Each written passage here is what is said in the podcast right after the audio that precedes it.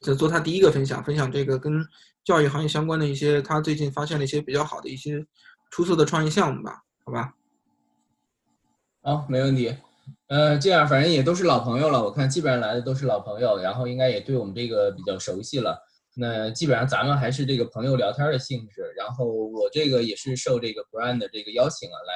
讲讲在线教育。但实际上呢，我觉得我不是特别够格啊，特别是跟后边两位 speaker，但是后边是重磅的啊。这个呃，Steven 跟英峰呢，因为都是这个实际的这个，目前来讲还在在线教育这个行业里边从业。呃，都是这个亲身的实践者，所以他们的很多这种呃来自于一线的这种经验，我觉得和和和观察可能是更好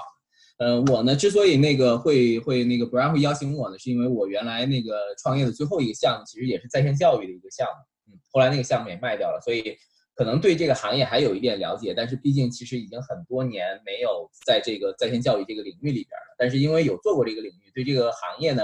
呃，有一点点小小的情怀在这儿，所以一直也很关注这个行业。那今天这个也是说疫情这件事儿呢，确实把在线教育也推到了一个风口浪尖上，对吧？这个呃，网上很多这个，包括说这个呃，小学生集体去给这个钉钉点差评的，都变成这个段子了，就变成引起了很很大的这个这个关注，所以这个行业成为一个很焦点性的行业。所以那个 Brian 就说我们一起可以聊一聊这个行业。那我呢，今天呢，其实也就是说一说我对这个行业里边一些观察。啊，如果说，呃，咱们这个呃这次来的这个朋友里边有啊，在正在这个领域里边创业的，或者说即将在这个领域里边创业的，呃，我也希望就是我的一个呃观察呢，可能对大家也是作为一个一个视角吧，一个一个视角来去看待这件事情，也欢迎跟大家更多的去交流。那这里边呢，因为都是我的这个很粗浅的这个这个这个整理一些的，甚至都没时间把它做成 PPT，所以呃，可能表达也不是那么准确啊，有这个说的不当的地方，欢迎大家指正啊，呃。今天可能整个这个东西我分成几块来讲，一个呢是说这个，既然主题是随机应变，讲讲这个疫情之下以及之后，尤其是之后的这个在线教育这个这个市场呢，那我就说一说我对它的这个目前情况的一个基本判断，然后会分享几个小案例啊，但不一定是说做的都还不错，案例都很不错，但是分享他们都有一些原因，呃，就是代表了一些观察，那个希望给大家一些启发，然后。呃，最后呢也可能会说一说我对我的一些这种这种这种这种疑虑和担忧了。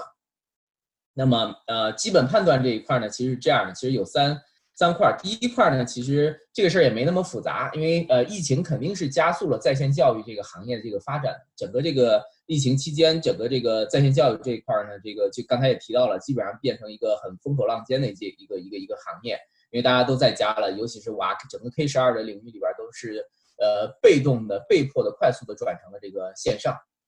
但是呢，呃，我要说的是什么呢？它是加速了整个在线行教育这个行业的发展，但是实际上，在线教育企业，也就是说已经在在线教育这个领域里边发展的这些企业呢，呃，我看到的是说面临了一个比较严重的分化的这样一个情况，呃，尤其是说我们再去细分一下，分成这个 to B to C 的这样一个大的这个方向来去看呢。我认为 to B 这个这个整个在线教育里边 to B 的这个方向呢是得到了一个加速发展，而 to C 这个领域呢其实情况不太一样，它并不是加速发展的，而是说在加速洗牌。那个 to B 领域的加速发展呢，我觉得也是得益于首先 to B 的整个在线教育 to B 的这个产业逻辑是非常清晰的，所以它的发展能够能够借助疫情，疫情无非是把这个其实它原来的趋势就在，原来逻辑也在，只是说疫情这件事突然就把 to B 的这个业务推到了一个快车道里边了。呃，因为所有的这种线下机构，包括这些 K 十二的这些中小学啊，都迅速要去转到这个线上去。这时候就对 To B 的这个，尤其是辅助转到线上的这个 OMO 这一块，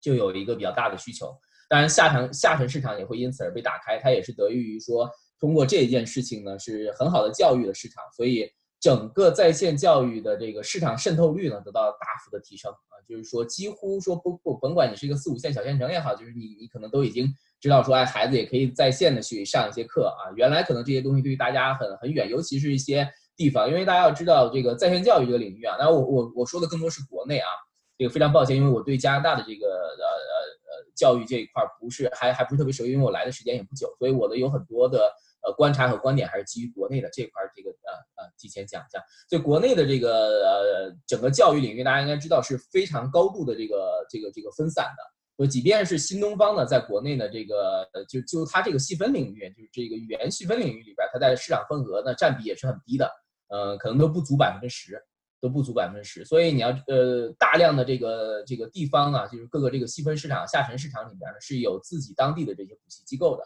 很多家长也都是在选择当地的一些补习机构也好，或者说一些语言培训机构也好，都有它当地自己的品牌，有自己特色和优势。实际上它的渗透率并不高。而这一次呢，实际上是大幅的打开了这个市场，让这个市场的渗透率得到了这个充足的提升。呃，所以整个 to B 呢是能够这个快速的这个发展，也是得益于这样一个机会，这是我个人认为。而且我觉得 to B 里边可进入的细分领域方向也非常多。呃，这个无论是课堂教学的工具和服务啊。呃，教师备课的工具啊，这个这个期间其实就课堂教育的这个工具和服务，其实大家最典型的案例可能就是直播，对吧？很多老师就要突然就变成说，我原来是在课堂上，现在我就要找一个工具来直播我的课，呃，这其实就是一个课堂教学工具的一个一个一个小的一个点啊啊，但是它其实配套的是有很多的。你看，我们接下来一会儿会分享一个案例，就小鹅通，它就是把这整个这一套打通了，你所需要的所有的这种课堂辅助的这种管理工具，那教师的备课工具啊，一些测评工具啊。有辅助测评的，当然也有些自动测评的工具。呃，教育云就不说了，但是教育云大家可能会觉得教育云这个东西不是都垄断在阿里云啊、腾讯云这些巨头之下吗？但实际上，呃，教育云里边，我们如果如果我们说泛教育云里边很多 SaaS 的这个系统，它本身也是一种云，呃，就是帮助这些这些呃呃呃教育机构能够通过这样的方式来获得这样一个线上的能力，呃，属于赋能线上机呃赋能这个线下教育。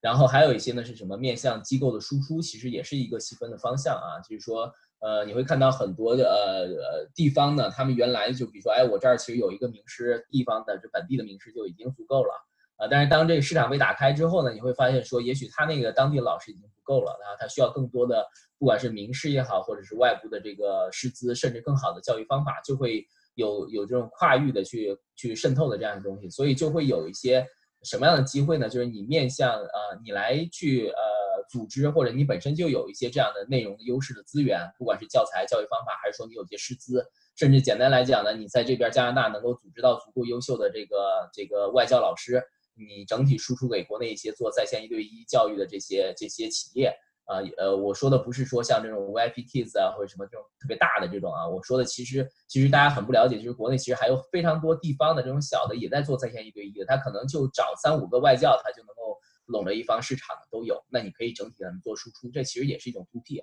所以你看到 To B 的这个这个可能性其实是很大的，如果你把它展开之后，那么整个这个往线上去转了之后呢，就加速了，因为这些下沉市场啊和这些整个教育的，尤其是传统的教育的这种从业者。他的这个市场就他的眼界也被打开了，所以他就有更大的需求，所以整个这个 to B 的发展呢是逻辑非常清晰的。我认为它会进入到一个一个快车道，所以我在 to B 领域里边既有新的创业机会，然后已经在这个领域里边也会有很好。而且 to B 还有一个特点呢，就是目前来看 to B 里边没有没有太大的寡头，啊，就是还没有就是而且这个从资金的资本的这个层面上来去讲讲呢，也也没有出现，除了像小鹅通这样呢，其实呃小鹅通应该也就是去年十二月。呃，拿了一亿人民币吧，呃，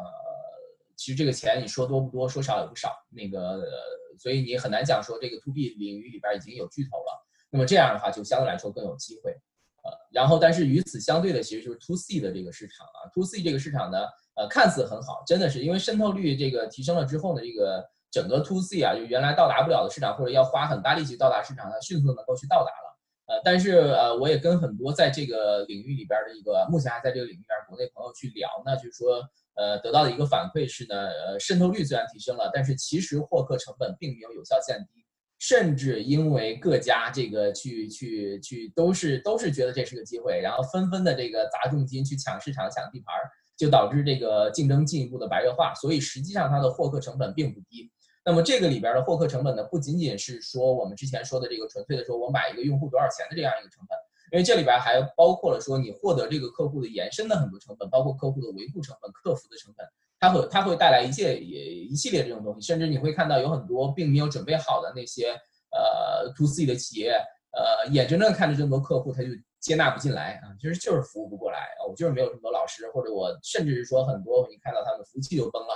啊，服务会陷入不稳定，都会出现这样一些这个问题。所以整个 to C 这个领域呢，我觉得它是它是一个很很特别的，其实有点这个赚吆喝，但是不赚钱，甚至在这个领域里边这个挺痛苦的。所以刚才刚才没开始之前，跟跟跟英峰跟 Brown 我们在那聊完，说就是是说这个行业的整体的情况，其实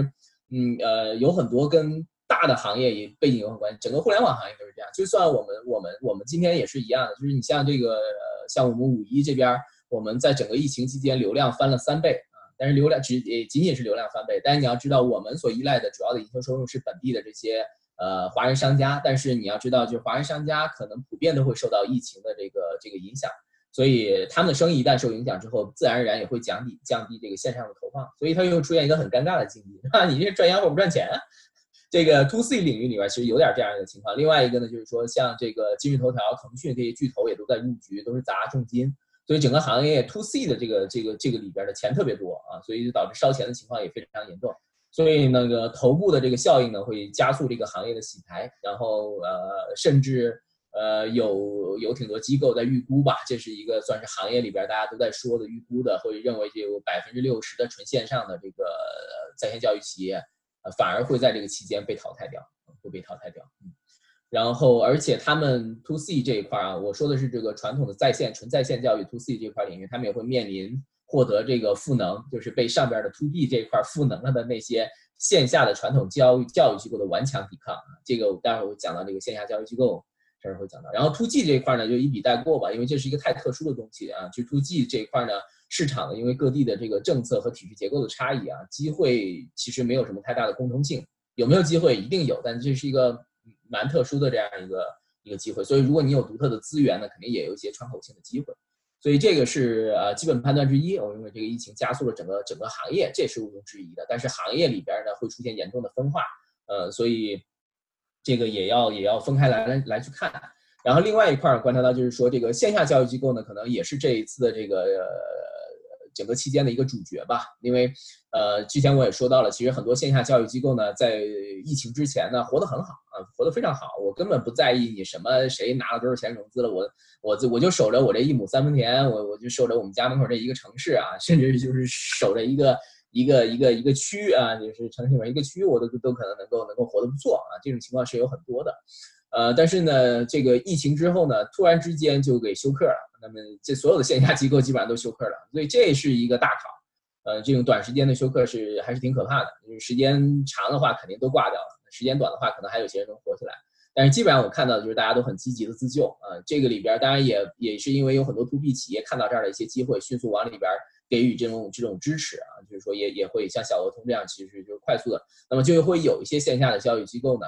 其实线下教育机构，他们呃，大家也不要把他们想成就真的就是这帮人就完全呃不不懂线上，而是说在过去的很长一段时间里边，其实尤其是在中国啊，这个互联网的这个教育已经是很深入人心了，所以那些。我跟大家讲，就那群四五线的这个城市的那些小的教育机构的这些掌门人，他们其实也对互联网有非常好的认识啊。你不能说他们完全没有互联网的应用能力，实际上他们微信社群这一块其实玩的也很好，甚至很多地方的公众号玩的也很好。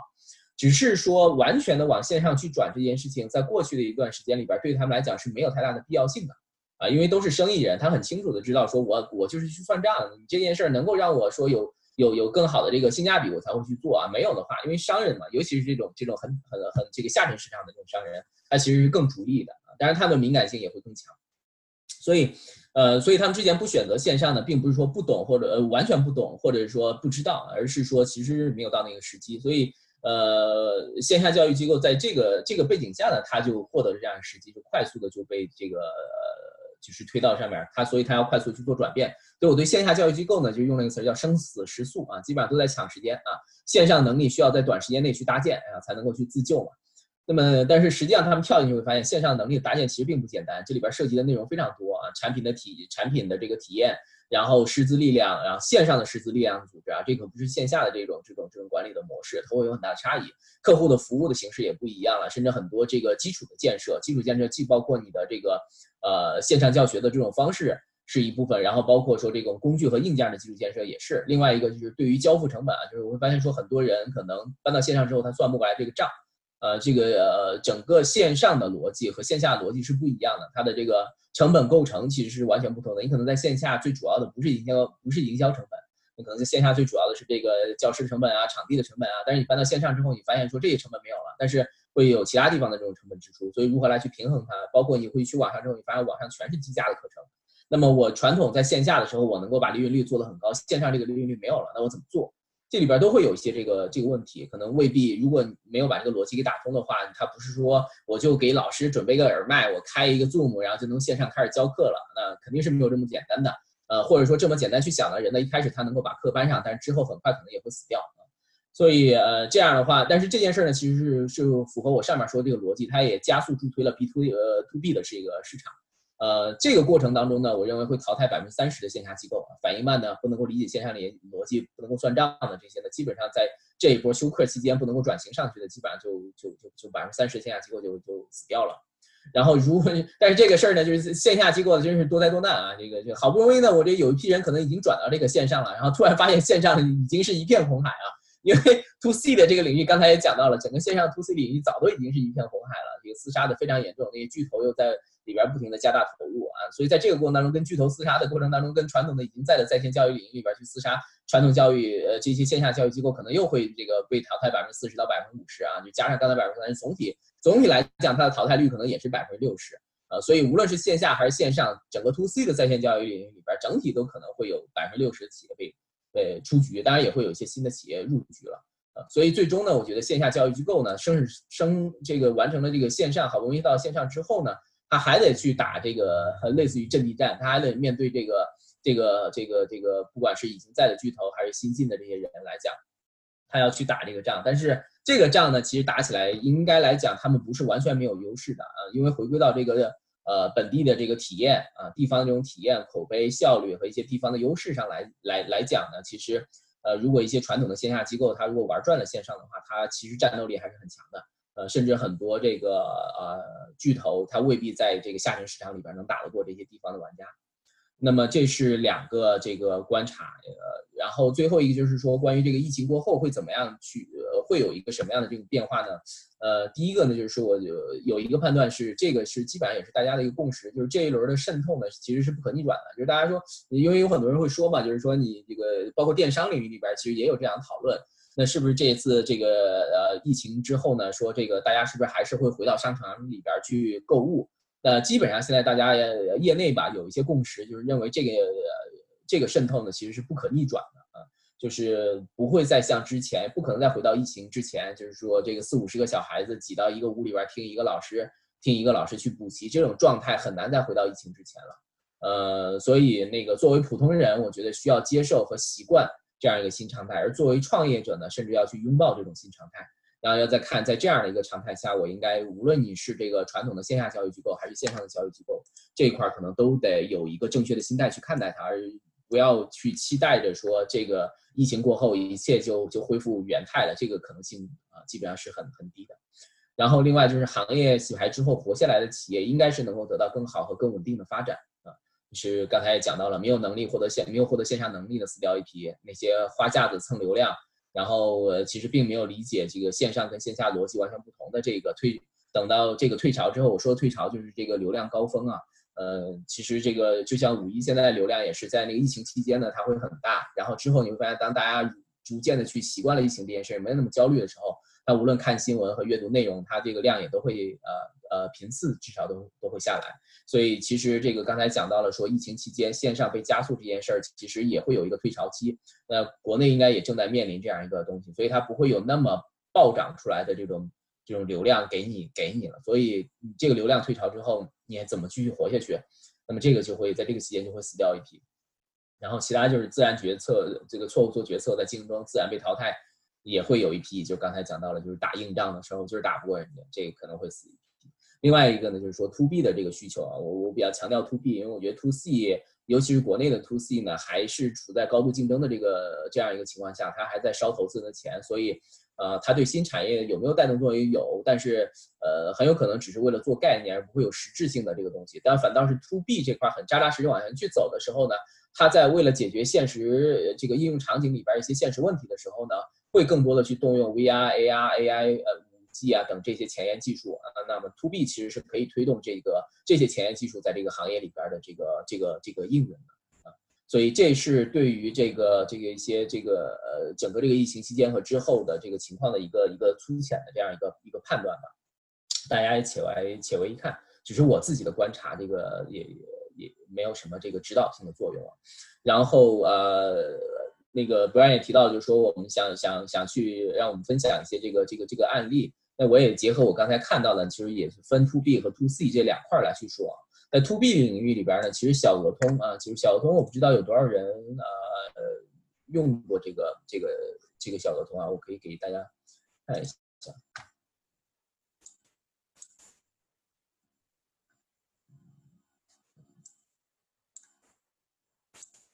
这个其实大家打开小鹅通的官网就可以去看到了啊，它的这个你看它的产品服务就可能很清晰的看到啊，知识付费，呃，新教育这小班课、面授课、教研系统、线上培训，然后包括给这个企学院，就给企业做培训、考试管理的系统啊，就是给企业的一些，它基本上整体来讲就是一个 SaaS 系统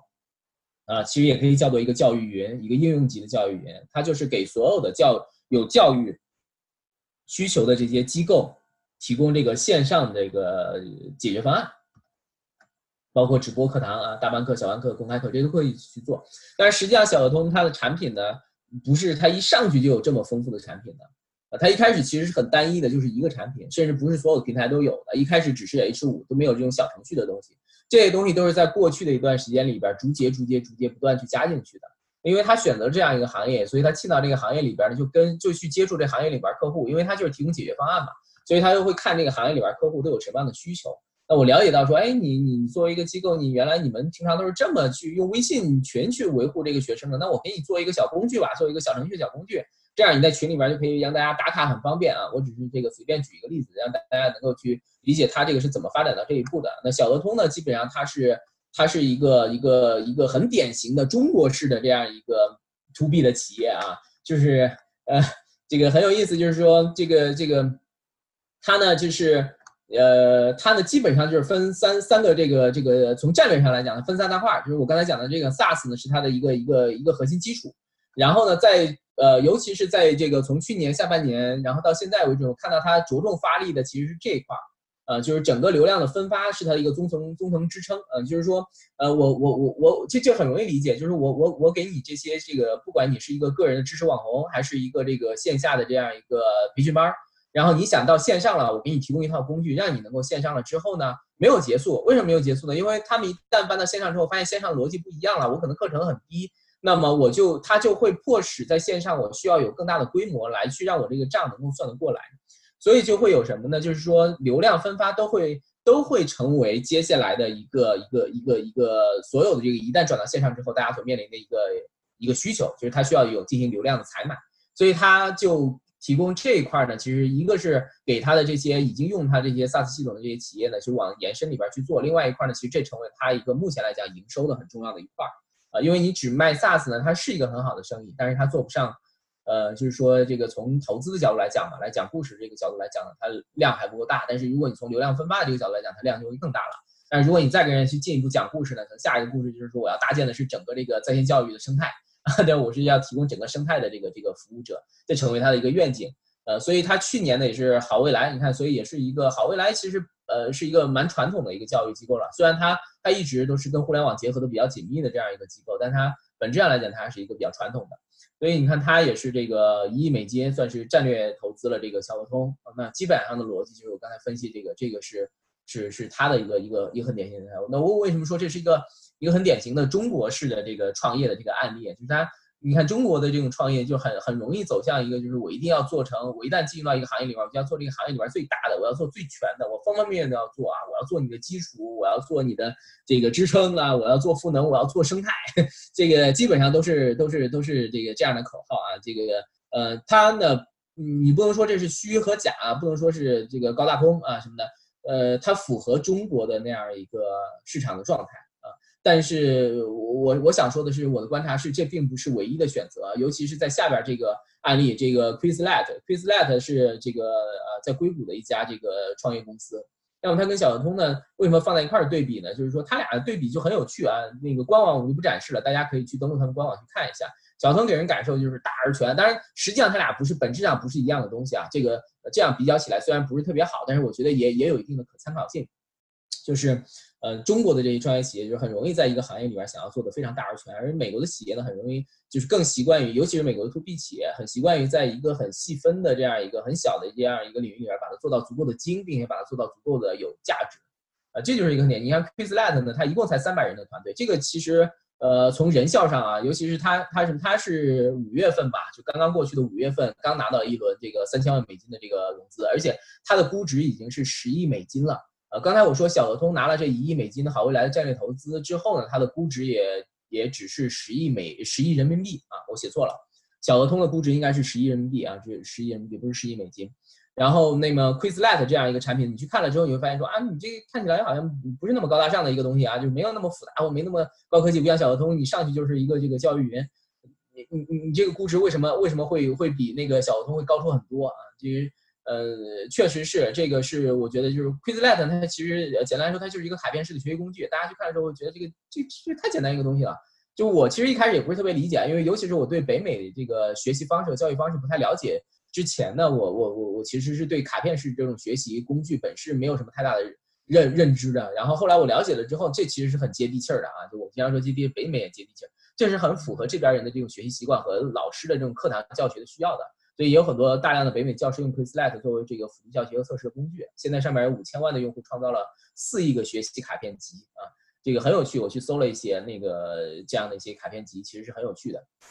大家可以去体验一下。那么他现在就是呃，也是这个独角兽了，三千万美金，其实也拿了一亿多人民币了，相当于对吧？这个将近两亿人民币的这样一个钱，呃，那么它的估值是十亿美金，那么他才三百人的团队，所以我觉得从人效上来去讲呢，它其实更容易获得资方的认可。我觉得之所以给它更高的估值啊，但整体北美市场 to B 企业的估值都都可能比国内的 to B 企业要高一些啊，国内的 to B 很奇怪啊。就是都都都都都发展的这个这个营收的数字看起来都已经很惊人了，但是估值依然上不去，这是一个。但未来这种情况可能会有所改改变啊。所以实际上说到这儿呢，我觉得大家作为在北美的这个有志于创业或即将创业或者呃往这个领域 to B 领域去创业的人来讲，应该这这对大家来讲应该是个好事儿啊。to B 在这边可能会呃有个更好的这样一个生态的环境。嗯，呃，当然我觉得就是 Quizlet 这这种这种方式其实很美国了啊，很美国，就是它。它这样很聚焦呢，其实呃也会避免了这种盲目扩张和陷入发展陷阱啊。就是像国内其实有很多互联网企业死掉呢，我原来其实也有经历过这样的这个发展陷阱，就是我完全有完成 B 轮融资之后呢，这个呃资方当然手上确实也有一些钱，然后那资方的要求也呃想法也有很多，然后描绘了很多蓝图的时候，你确实很容易陶醉其中啊，而且呃你会有一种就是尤其是这个呃从种子轮然后。呃，天使轮、二轮、B 轮碾压过来之后呢，容易有一点点这个这个膨胀，尤其是团队有一定规模了之后，有一定营收了之后，你就你就很容易走上这种要走更大、走更全、走向这种，尤其是中国人就特别喜欢做平台的这样一种一种一种一种心态，就很容易陷入这样一个发展陷阱啊。这个其实是呃对比这两件事，但我并不是说小安通一定会走向这样的发展陷阱，我只是说这呃这是一种选择，这是我观察到的一个现象，就很有趣。啊，小通和 Quizlet，那么那呃，如果咱们群里边这些呃创业的朋友，也许也应该在这儿呢，有有更多更更客观和冷静的这个这个这个考虑啊。然后这是 To B 两两个这个，但是太太冰山一角了啊。更多案例大家其实网上去找可以找很多。然后 To C 呢，就是刚才其实猛烈的说了这个 To C 的这个境况极其的不好。呃，但实际上我举的这个两个案例呢，反倒是想告诉大家，即便在这个竞争如此白热化啊，就是说这个。呃，获客成本这个都已经是两三千人民币的这样一个一个现状的情况下呢，你会发现依然有一些小的这个产品做得非常好。这些产品你们很多人可能就没有听过，封面编程可能还很多人听过，是因为这个疫情期间他那个刷爆朋友圈的那个营销的那一套东西啊，真的是可以作为一个非常经典的案例。呃，待会儿我会简单一说。但开源英语我估计就几乎咱们群里面我不知道有多少人听过啊，听过大家可以举个手啊，或者公屏上敲一下。这个开源英语，我估计可能很多人都没有去去听听说过这个这个产品。OK，它是一个什么呢？它是一个非常小而美的这样一个小而精的一个典范啊！一共就是三十个人的小团队，但是它现在是一个什么样的情况？它有十万付费用户啊，每年的收入是五千到六千万人民币啊，三十人的小团队。每年的收入五千到六千块钱，而且而且它的成本是极低的。你要知道，它它其实就是它是一个播客产品转成的一个英语教育的这个 app 啊。你现在可以下 app，但它实际上其实之前就是一个一个播客。因为我是一个这个这个呃国内比较早一批这个这个播播客的听众，所以我听播客比较多。那原来我是知道他们很早有个节目叫那个潘吉坚尼告诉你，呃这样一个一个一个大家很多地方可以搜得到啊。就感兴趣，回头可以可以分享给大家。其实就是这个它这个传。呃，呃他这个创始人 Jenny 呢，他 Jenny 呢，他的这个背景也也很也也很有趣啊，这这这是有劲，他他他之前就是他其实是教老外说中文的啊，嗯，在做这个开言英语之前，他其实他们在做的是一个面向这个外国人群体的一个这个。呃，这个这个呃，教中文的这样一个播客节目啊，因为播客就是那个，呃因为苹果的助力嘛，所以播客这件事在美国的发展特特别快，所以作为一个渠道，那么汉语教育，尤其是对外输出汉语教育的时候，这就成为一个很重要的一个一个工具，所以他们是最早一批做这个的，啊，但后来发现那个玩意儿比较难挣钱，对吧？就到现在为止，其实也也是除了像那个 John Rogan，对吧？这个前一段时间比较比较令大家这个呃这那个那个震惊的，那就是那个 Joe Rogan 他那个。呃，拿到那个那个呃，Spotify 的那个融资，呃，就是购买他那个版权，一亿一亿，好像据说是一亿美金吧。那个是一个播客。除此之外，其实播客一直都面临很大的这个变现困难的这样一个一个问题。它其实是通过播客做起来的。呃呃，这个产品我不多说，其实大家可以可以可以感兴趣，可以去体验一下，或者去听一下它那个播客啊。那我觉得它很神奇的地方就是它有着极低的获客成本。它的主要的这个种子客户来源于什么呢？第一就是它的播客听众。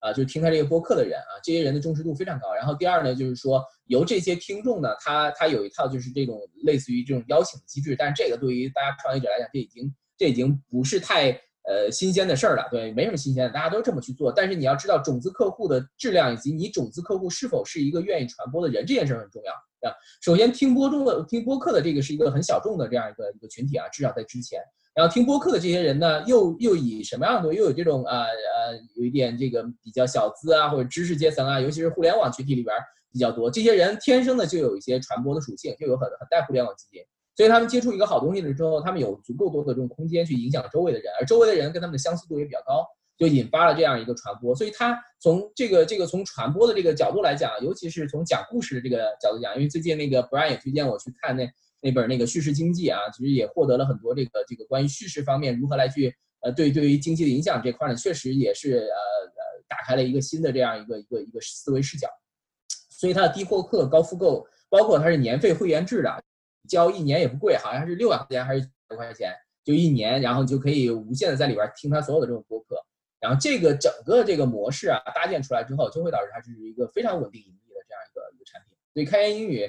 呃，他的这个成功，这个成功未必是可复制的。但是我说，大家如果仔细去研究，你会发现说，即便是在这样一个什么大家都在说这个什么 VIP ABC 啊，什么 VIP Kids 啊，我要 talk 就说这些巨头都感觉这里边没有什么机会的时候，在英语教育这样一个高度竞争的这样一个环境里边，他们能够杀出来做成这样，我觉得我是我是非常钦佩和欣赏这样的这个产品的。倒并不是说人多一定就能够做得好，你像三人小团队做成这样是非常漂亮啊，非常漂亮一个成。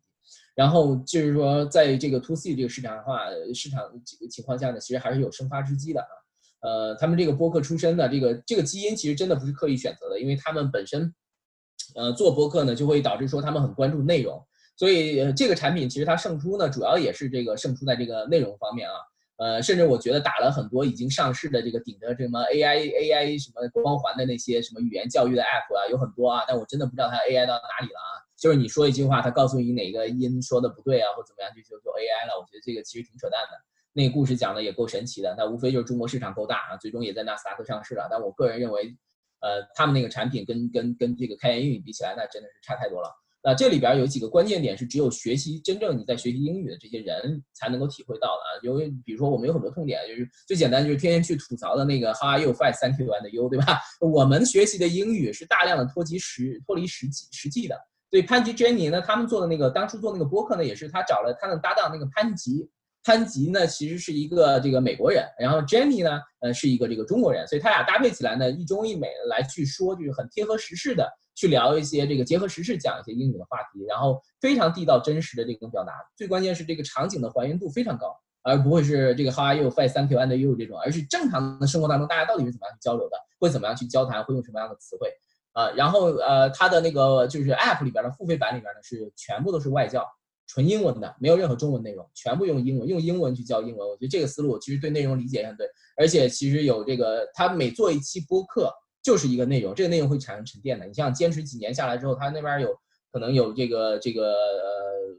几千甚至上万上万个这个这个这个这个小小课，就是咱们就像咱课本里边一堂课一样的，有这么大的这样一个积累。积累在上面。而这个东西呢，其实是呃之后它的编辑成本是极低的啊。我一次录制完之后放在那里之后，所有人进来之后就有这么几万门课、几万篇文章可以去看，可以去跟着去读、去学。那它其实编辑成本很低的。本身他找的这些外教呢又非常有特色，精挑细选的。呃，我听过一些小故事啊，他们对外教的要求是非常严格的啊，就是他他们甚至他们在测试外教的时候就要求我听你听你这个这个讲这些话的时候，我一定要知我一定就能够感受到你到底是在笑还是在哭啊，就类似这样，就是他就要求非常严格，甚至他们总结出来很多经验，他说通过语音这件事情呢。呃，传递情绪会大打折扣。呃呃呃，如果我们平常加上肢体动作和面部表情的话，我们能把我们当此时此刻的一些跟语跟所要表达语言相匹配的这些情绪，能很好传达到。但是你单纯从播客是不行的，所以就要求你在播客里边能够表达情绪的那些抑扬顿挫的音调，就要比平常说话的时候要高出来好几个量级。才能够真正得到有效的这种传播啊！他们其实总结了非常多这样的经验，就是怎么去把这一个一个简单的一个一个一个一个对一个一个对白一个播客，让人听了之后就感觉我就很带劲儿，我听的不会很厌烦，不会觉得很枯燥。我听到非常多有些人啊，不，他们不就是做播客？我也做过播客。但你就听那些播客呢，同样的一篇这个文章，他的这一些主播讲出来之后，你就觉得特别燃啊，很很棒，你就感觉很有代入感，很愿意听下去。但是你听很多呃，作为老师一样，就在这儿给你去读，给你去讲语法的时候，你觉得哦很。很很 boring，所以他们其实在这儿呢，看起来这些无无关紧要的这种呃小细节，但其实决定了他们的这些内容学习的内容成为了不可替代的啊，非常好的一个，甚至他的外教本身有一些明星光环，比如说呃，像他们有一个外教是原来这个呃呃呃中国呃美国大使美国驻中国大使馆的工作人员啊，就类似于像这样的一些人啊，很有很有意思。所以，呃，教育这个领域啊，我觉得不管在线与否啊，最终拼的还是优质的教学内容和方法啊。这个没有奇迹，这个酷炫的技术呢，其实是还是没有办法去成为这个舞台的这个主角。呃，主角其实还是这个呃教育教育的这个效果啊，教育优质的教学内容和这个呃方法。呃，技术呢，还是可以让舞台变得更好，可以让舞台变得展现力、表现力更强，但是它不能最终去替代教育这个事情本身。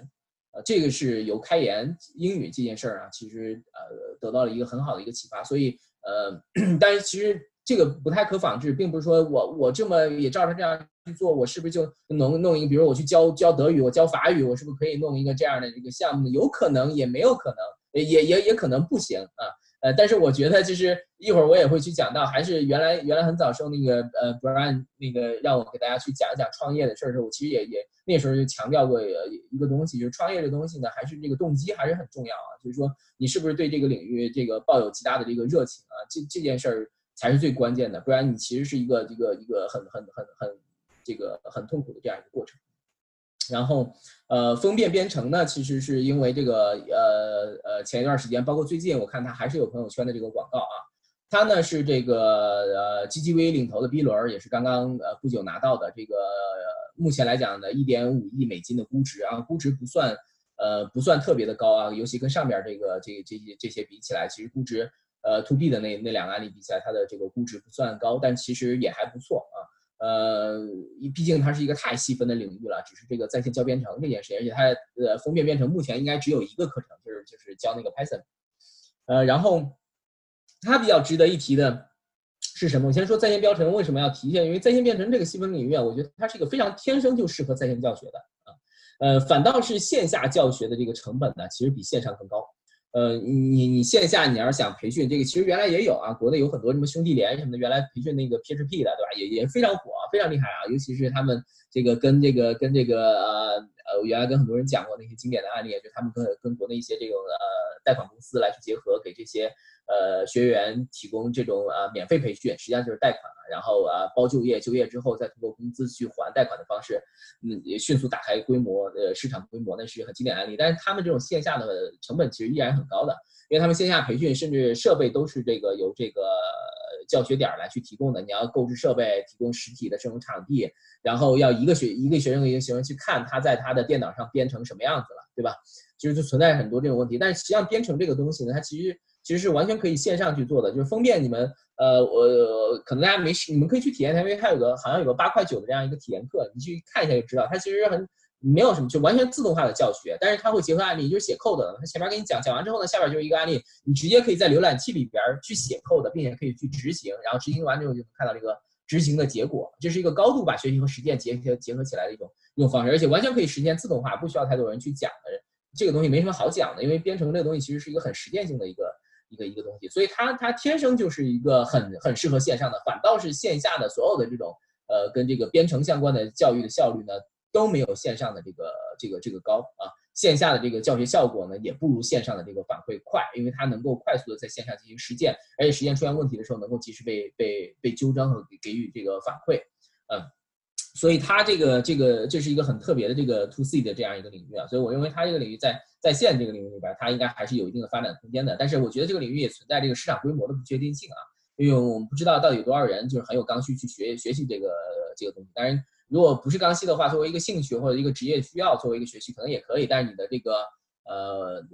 付费的这个，至少你的利润率肯定是上不去的啊，它没有持续学习，或者说它没有一个很高的这个溢价的这样一个能力，那么它就是一个低成本，那你就要跑规模啊，所以这种东西在在国内可能跑得更好，实际上在国外早就有这样的东西了啊，产品体验上我觉得甚至封面编程是不如呃国外的，比如像有个叫 SoloLearn 的，你们可以搜搜一下这个产品，其实。也很不错啊，就是在手机上你就可以去完成各个语言的学习，不管是不仅仅是 Python，就是什么 JavaScript 什么，你都可以在里边学。它的形式就是很很类似的，我教几样东西，然后后边就是一个直接就是在 App 里边，你就可以开始写 code，然后就就可以执行看结果。然后如果通不过的话，那它还有一个论坛，用户可以交互，每个人都在说，哎，我应该怎么样去写，我写的为什么错了，可以进行交互啊，这是很有趣的一种方式。其实它那个产品方，但是它就没有中国挣钱。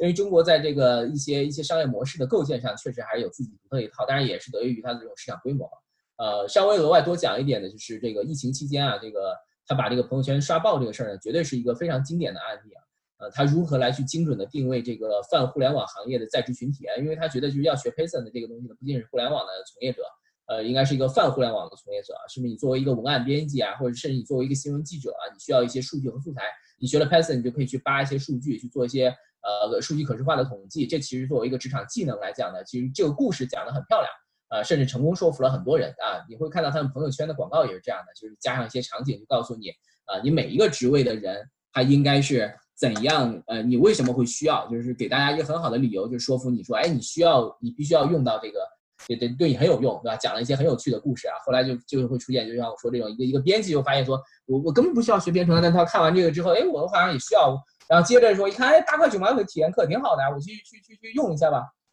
去学一下试试，对吧？体验一下啊，这就入了坑了啊。所以这八块九毛九呢，就是有效降低了用户的决策成本，但同时呢，也过滤了这个非目标客户啊，这里边打错字，呃，就是那些完全不是你的目标客户的，他根本就不会八块九毛九，他也不会花这个钱的啊。所以，所以这是一个他们这个标准的转化路径和自动化的课程模式。然后体验课结束之后呢，无缝转化成这个正价课程。我现在讲呢，就是有点高度提炼了。我觉得，呃，你们真是有志于发展和对这个案例很感兴趣。你们下次看到那个广告的话，你就只管花这八块九毛九往下走一下，跑一遍流程，你就知道它这个是如何去顺畅啊。就整个这个这个，包括它的关卡设置的巧妙啊，社群如何去辅助，在什么节点它会有公众号消息模板的这种发送啊，整个这个东西是行云流水，呃，非常的漂亮的一个这个这个这个东西。所以很有很多人都把营销啊归结为说我我只要有钱投朋友圈广告就行了。但其实真不是那么简单的，就是很多时候呢，其实包括我们现在就很多人在五一上打广告，有些人有很好的效果，有些人没有。呃，这个就但是在我看来呢，其实很大程度上来讲啊，流量就在那儿摆着啊，流量在那儿摆着。这个呃，就朋友圈的流量，就买流量这件事儿很容易，但是你拿到了流量之后呢，你能不能把流量转化成你的商业价值这件事儿呢？其实还是有很多硬功夫在里边的。所以我觉得这个可以是作为一个很好的这个营销的案例，因为呃上次我记得那个英峰还在说有个话题挺想讨论的，就是说现在这个获客成本这么高，在线营销，那么不仅是在线营销了，其实很多行业在营销的这个获客成本都很高，能不能分享一下就是有什么好的这个在线营销转化的这样一些方式？我觉得封面编程这个就是一个很好的案例啊，大家可以去看一下，有那个熊猫小图标的也会出现在朋友圈里面。然后呢，呃，我觉得它可以学，但是还是要强调它可以学习借鉴。但是千万别照搬和模仿啊！因为我要跟大家说一个背景，就是封面编程的这个这个这个封面科技啊，它这个呃创始团队啊，之前是基于微在微信生态做了非常多产品了他不是做这个产品成功了，这是他们一个非常边缘的产品，就像微信内部去孵化孵化这个叫什么孵化这个微信，呃，就像腾讯内部孵化微信一样的，这是一个对他们来讲是一个他们尝试了非常多。原来其实有一部很火的，呃，叫熊猫书院啊，曾经特别火啊，但但有点有点隔代，因为因为是几年前的事儿了，其实就是他们在做的。所以这帮人呢，就长期浸染在这个微信这个生态里边，他们对这个整个微信这块怎么玩啊，其实是积累了这个大量的这个实践经验的啊。所以这多少有点这个 毕生所学只为此刻的意思啊。就是所以他们他们这个这个这个在线学编程这个呃产品出来了之后呢，基本上把他们之前所有的这个浑身解数使出来，做了这样一个朋友圈的这个这个营销，应该说效果是呃非常好的啊。呃，据说课程的这个呃正价课程转化率也能达到百分之二十，这这非常了不起。呃，所以这是这是一个也是一个 to C 的这样一个一个领域，我觉得挺值得这个呃行业里边的人大家可以关注，可以去去看的。但整体来讲呢，我觉得呃呃编程这个细分领域还是有点小啊，它的市场规模我觉得存在比较大的不确定性啊。但我不知道这个故事是怎么被讲通的啊。那个 GGV 你看也进来了。那显然这里边可能有一个更大的故事在里边，我们并不知道，呃，我我也没办法去揣测啊。那至少，呃呃，作为一个小的生意，或者从生意的角度来讲，或者作为一个小细分领域来讲，我觉得这是一个很有趣的这样一个产品，应该是很有机会。然后，呃，最后一点还是想分享一下这个叫小小心机会陷阱啊，就是说这个很多人都觉得好像这个疫情来了之后呢，就是甚至很多人鼓吹就是要在别人恐惧的时候你要贪厌啊，就这种嘛。这种盲目的引用名人名言的这种，大家一定要谨慎啊！这可能都是坑啊！这个千万别跳进去。呃，这个在线教育作为一种呃科技，呃，在当代社会，就科技是进步是扮演主旋律的嘛。呃，进步论这件事儿呢，呃，不论对错，它都是一种呃不可逆转的时代的主旋律。所以，呃，在线教育，呃，教育呢走向在线化这件事儿呢，是一个必然的趋势啊。各个行业都是一样的。所以这个趋势其实我认为是一直都在的。呃，并不是说疫情带来了这样一个趋趋势，或者带来这样的机会，疫情只是加速了这个这个趋势而已。而且刚才也提到了，加速的是整个行业，行业内部呢会产生巨大的分化的，呃，并不意味着这对谁来讲都是一个一个机会。呃，甚至最近你可能会看出来，很多人说这个说那个，说这个可以说那个可以，很多新冒出来的，包括封面编程冒出来，你不知道人家团队在后边挨打了七八年。才有了今天一个成功的产品，对吧？你这这个只只看见这个贼吃肉不见贼挨打。他们其实，在行业里边积累也很多，很多行业的这个逻辑是早已经存在的。跑不通的原因呢，有一定时机的成分。嗯，就包括我原来做的最后一个项目，其实也是这个教汉语有关的一个产品。它它最后虽然是卖掉了，但是其实那个项目没怎么挣钱，我的我的投资人也没有挣到钱。这这个东西，呃，我觉得它有一定的时机的这个成分，就在那个时机下，那个呃，确实是太早。呃，但是呢，我觉得时机只是一个因素之一，更重要的还是大家不能忽视了内功的这个限制。尤其是说，不管在什么时间，你像开研就是一个很好的案例啊。即便是在英语呃教育这样一个高度竞争激烈的市场里边，他们也能杀出来这条路，对吧？就说明说什么呢？就是说教育这件事儿还是有呃这个市场有很大的公平性，就在于说你是不是有真本事啊？有真本事的人，你在这个市场里边是饿不死的。呃，我我觉得这个花内做内功这件事儿其实是很重要的。然后，所以总体来讲呢，就是说这个这个这个这个行业啊，我我。还是说，如果真的是大家有有想往这个行业里边跳的，我觉得也不要脑头脑一热就跳这个行业了。另外一个就是说，对于已经有准备的人，并且对这个行业充满热情的人来讲呢，我觉得这可能真的是一个呃入场的机缘啊。我觉得真的是一个入场的机缘，因为这个机缘我通常认为它是一个呃对你呃是否要下这个决定的一个影响因素啊。呃，它不是不是机会啊，机会是说我们就已经肯定了说这件事儿会带来好的结果。我觉得它只是让你去下决定的一个机缘，但它未必是一个一个机会，是不是一个好的机会呢？那呃，只有跳进去的人，这没办法断言，只有跳进去的人，虚实此时需要要要躬行嘛，只能你自己去去来找到答案。所以我的前提是说，你要做好了准备，并且对这个行业充满热情的人呢，呃，教育这个行业，呃，是一个非常非常值得这个呃投身投身其中的一个行业吧。这是我个人的对这个一点认识。那其实刚才也也也提到了学习不可借鉴的时候，我其实提到了一个这个这个 Grand Mission Tokyo，呃，其实有一部日剧啊，这个推荐大家看，特别特别棒的一部日剧啊，木村拓哉演的，叫这个《东京大饭店》，呃，大家可以去看一下，它是一个行业剧，主要是讲这个米其林餐厅的这个经营的这样一个故事，呃，特别棒，呃，里边比较感染我的其实就是在于说厨师对于呃料理这件事情的热情，呃，多大程度上决定了他最终能够做出做成什么样的程度。呃，甚至是说这个程度并不是从商业角度来去来去评价的，而是说我是不是呃乐在其中的去，呃享受这样一个过程，即便这个过程在别人看来是如此之艰辛，呃，但是我依然觉得就是为我热爱的这件事情而这个全身心投入的这个过程，呃，是是是点燃人生希望的一个一个一个一个一个一个一个点吧。所以呃，这部片子呢，刚好最后呢也也推荐给大家去看啊，挺挺好的一部这个片子。它里边其实就有一个桥段，就是别人偷了他们的菜品配方，但是做出来的菜味道完全不一样。呃，就他们也提到，就是同一道菜的配方会根据当天温度和湿度的不同，而对于火候有细微的调整，而就这一点点细微的调整，就决定了品质的差异。呃，其实就像这个做营销一样，你看我也用他这个方法了，我也让我的用户去邀请他的他的朋友加入了，为什么我就没有裂变呢？这个我就觉得就是机械式的照搬肯定是不能够完成这件事儿的，这这也是一个一个一个观察吧。呃呃，一点经验，因为我自己也在这上面吃了大量的亏。呃，可能这个呃有有点散和有点啰嗦了，但是这个希望这个呃也是一家之谈，希望大家能从中听到一些这个呃有有有启发的点就好啊。但也也欢迎大家指正吧啊，有不对的地方。对我我的我的分享大概就是这些，剩下的时间一个是呃是不是大家可以问我问题，另外一个就不按来，可能呃接着进行往下。那个咱们继续往下吧，因为那个时间关系，咱们问题就后面那个大家统一再问。啊，好好好好，嗯，哦，那个接下来就 Steven，Steven 要要分享屏幕吗？呃，我就不分享屏幕了。那个，呃，屏幕上面我就因为做了一些那个一些那个一些关键词，就我就我没有像 Benny 这样整理出来，我就不分享。可以，行行好，我就把那个哦，对我把 video 打开看一下。嗯嗯，哦是这样的，那个刚才谢谢那个 Benny 分享，然后听听的太多了，我都已经快忘记我自己要讲些什么东西了。那个这样的，就是刚才 Benny 讲了一下这个教育的在线教育一个大的环境和各个方面 to B to C 的这样一些发展。我呢，就从那个学校的这个角度来讲一下，就是在这一次疫情发展之后，由学校由线下然后搬到线上，然后我们的 所采取的一些应对的方式和呃使用这些工具的一些一些一些感受和反馈，可以跟大家来进行一些分享，希望对大家有一些能够借鉴的地方。嗯，先谈一下这个线上和线下的一一个那个。一个区别吧，就是像线下，呃，我们是做传统比较线下的这种教学嘛。然后，当然在很多年前，大概可能，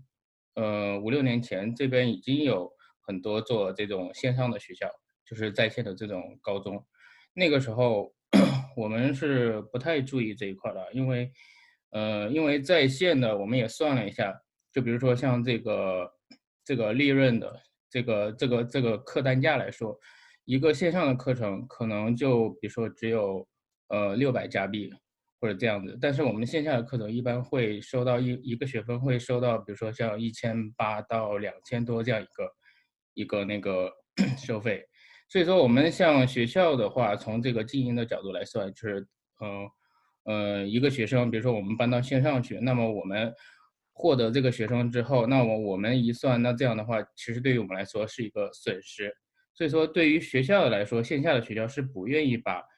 线下的这个课程去搬到线上的。那么这一次也是因为像这样的一一次那个疫情的发展以后，线下的这个学校很多都没有办法再继续下去了。所以说，大家也是就是匆匆忙忙的把那个线下的课程，然后全都搬到了线上来进行教学。所以说，当然这也是就会这个线上和线下这个学校就会马上进入了一个，就是大家就会可能会直接就开始会比较，就比如说，呃，线下的课程我需要那个付这么多钱，我来去上那个课程，那么线上现在已经有的线上的这个学校，它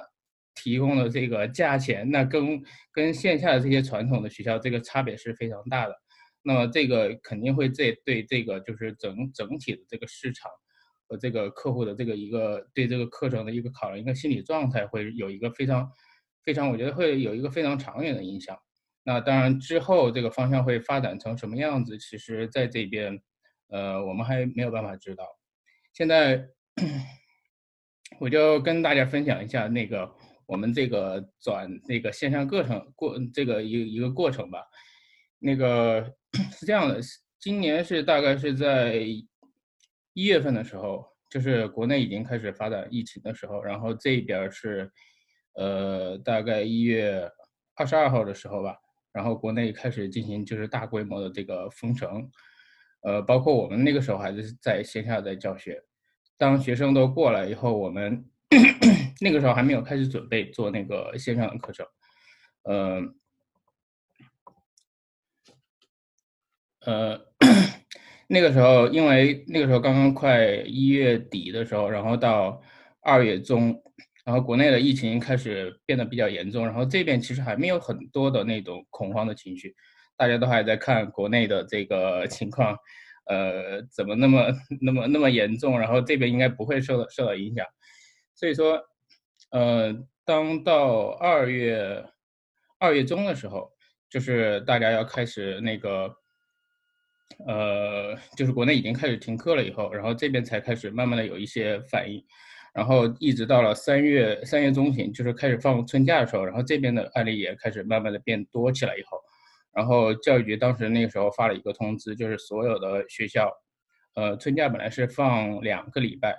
然后现在就是直接延到了三个礼拜。那个时候其实大家都还没有动作，因为都在都在进行观望，就是说会想这个疫情会不会是就是比如说呃隔离一个礼拜或者两个礼拜，这个事情可能就过去了。所以说这边呢，我觉得大家的这个学校的角度来看，包括老师这个主流的想法就是。还是说觉得这个疫情会会过去，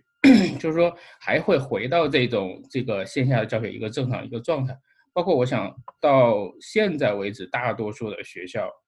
或者是不管是公校也好，还是私校也好，都会存在一个这样的想法，就是觉得这个疫情过了以后，所有的东西还是回归到回归到线下，回归到以前的那个样子。当然，这个像班尼刚才也讲了，这个事情可能并不像就是大家所想的那么简单。这个事情可能会对以后产生一个比较深远的影响。当然，我们学校之前是做的这个反应也是相对于说，呃，还比较及时吧。因为在放春假的时候，我们是三个礼拜，我们就已经开始在准备这个准备这个线上的这个一些部署。呃，因为当时也是比较紧急，当时 只延延了一个礼拜，然后我们大概就是在春假的时候时候，我们也没有休息，然后就呃开始对老师进行一些培训，然后准备把这些所有的课程搬到线上去做。那么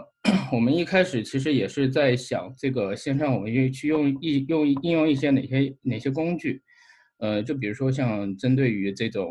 比如说像那个啊中国的学生。呃，我们会考虑到，比如说有些学生他的家长比较担心学生的情况，然后会比如说就直接给学生买上那个回国的机票，学生就就课都就是不上了，准备回国。那么我们也也考虑是不是要照顾，比如说呃在国内的学生，那么我们去用一个什么样的工具？如果要是我们用，比如说像谷歌的这一套系统，那么在国内是这个是没有办法使用的。那么，如果要是用国内的这一套系统，那么在呃其他的在这一边儿，那使用起来也会是一个非常困难的情况，因为国内很多系统它这个语言方面也是中文的，所以当时我们 再一个考量呢，就是呃像这个邮件系统，呃，因为我们之前是用的那个 Zoho 这个系统，然后它是一个免费的系统，是可以。可以设置你的这个企业邮箱的一个系统，那么我们就是因为也是因为这个疫情的原因，我们就是 就是用谷歌的这一套系统，就兼顾了这个我们这个邮件系统和这个在线的这个教育的系统，所以说考虑了这几个方面，我们最后还是决定用那个呃谷歌 G G Suite 的这一这一套系统。那么在定下来了这个系统之后，呃。我们呃，当然进行进行直播还需要一个另外一个工具，就是呃，就是 Zoom 这个工具，我想大家已经都比较熟悉了，包括现在在用的都是这个工具。这个工具它有一个比较好处的地方呢，就是它用起来，就是咱们不不说功能，它比较比较流畅。就是不管是你是在那个这边当地的用，还是说你是在国内去用这个 Zoom 直播，它都是这个效果是比其他的软件这个流畅程度是要好很多的。所以说我们当时就是定的一个大的方向，选择一个呃框架，就是一个是 Google Classroom。然后再配合上 Zoom，Zoom 它有它这个白板功能，来完成这个线上教学这一块。嗯，我现在给大家就是分享一下我们那个大概使用到了一些哪些功能吧。就是如果说大家有，比如说不管是做教育培训还是做这种线上课程的，我觉得都可以这种方式，我们都可以分享一下，就是使用这些。工具会遇到哪些困难，或者是有些哪些呃我们可以学习的地方？嗯，我分为几个点来讲吧，就是从一个是从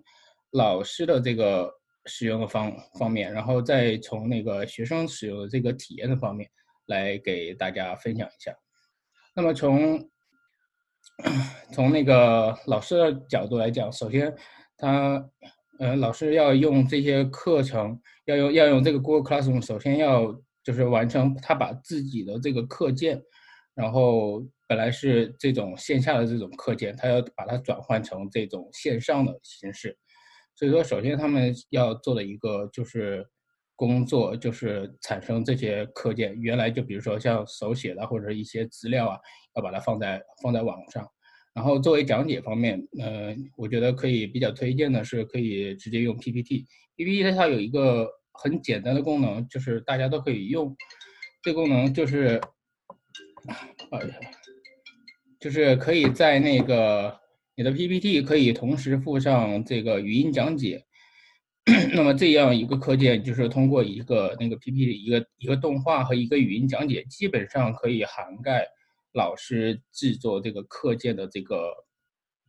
这个需求上面，而且这个学习成本也不高，就是基本上是用了 PPT，大概就是额外你可能平常用不到的两个功能，一个是添加动画，然后再一个就是添加语音，这两个功能基本上可以覆盖这个大多数的需求。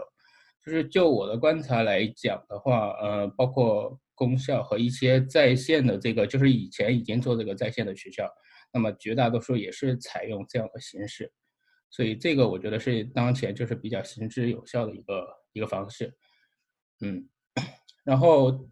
呃老师把这些课件呃生产完了以后，然后会上传到那个呃 Google Classroom 上面，然后我采访了几个几个老师，就是来呃采集一下他们的意见，就是看他们使用的这个情况。呃，有一些什么样的感受，也可以跟大家进行一些分享。呃，第一个呢，其实我，其实我觉得这个也是，呃，当然也是分学科的。就比如说像那个呃数学，像这样的学科，在使用这个过程中可能会遇到困难比较多一点，因为就是你把这些，尤其是数学那些符号非常比较难打，非常难输入。当你把这些东西，然后输入到，比如说输入到 PPT 上面，这就会老师就会，呃，会遇到很多困难。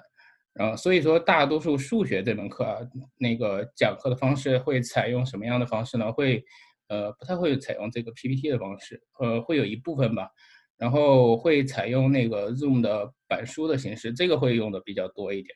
当然，很多那个在线的这个培训的这个老师，就比如说像一对一教数学的，我知道大概都是。大多数人会采取这样一个方式，那相对于而讲，相对于而言，比如说像那个呃文科类的科目，可能就会比较适合像这种 PPT 式的演讲，像英语啊，或者是像那个呃商科一样这样的那些一一些课程。当然，呃，这个就是老师这一块儿，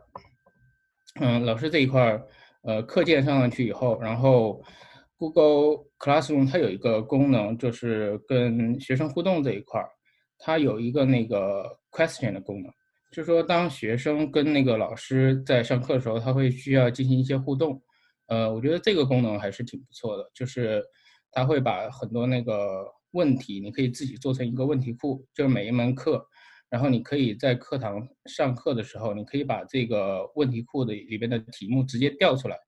然后直接老呃同学可以直接在这个 Google Classroom 可以看到这些问题，来跟学生进行一些互动。呃，不过总体的来讲，这个互动的频率跟那个线下的这个互动频率还是会会差很多，会会少很大的一部分。嗯。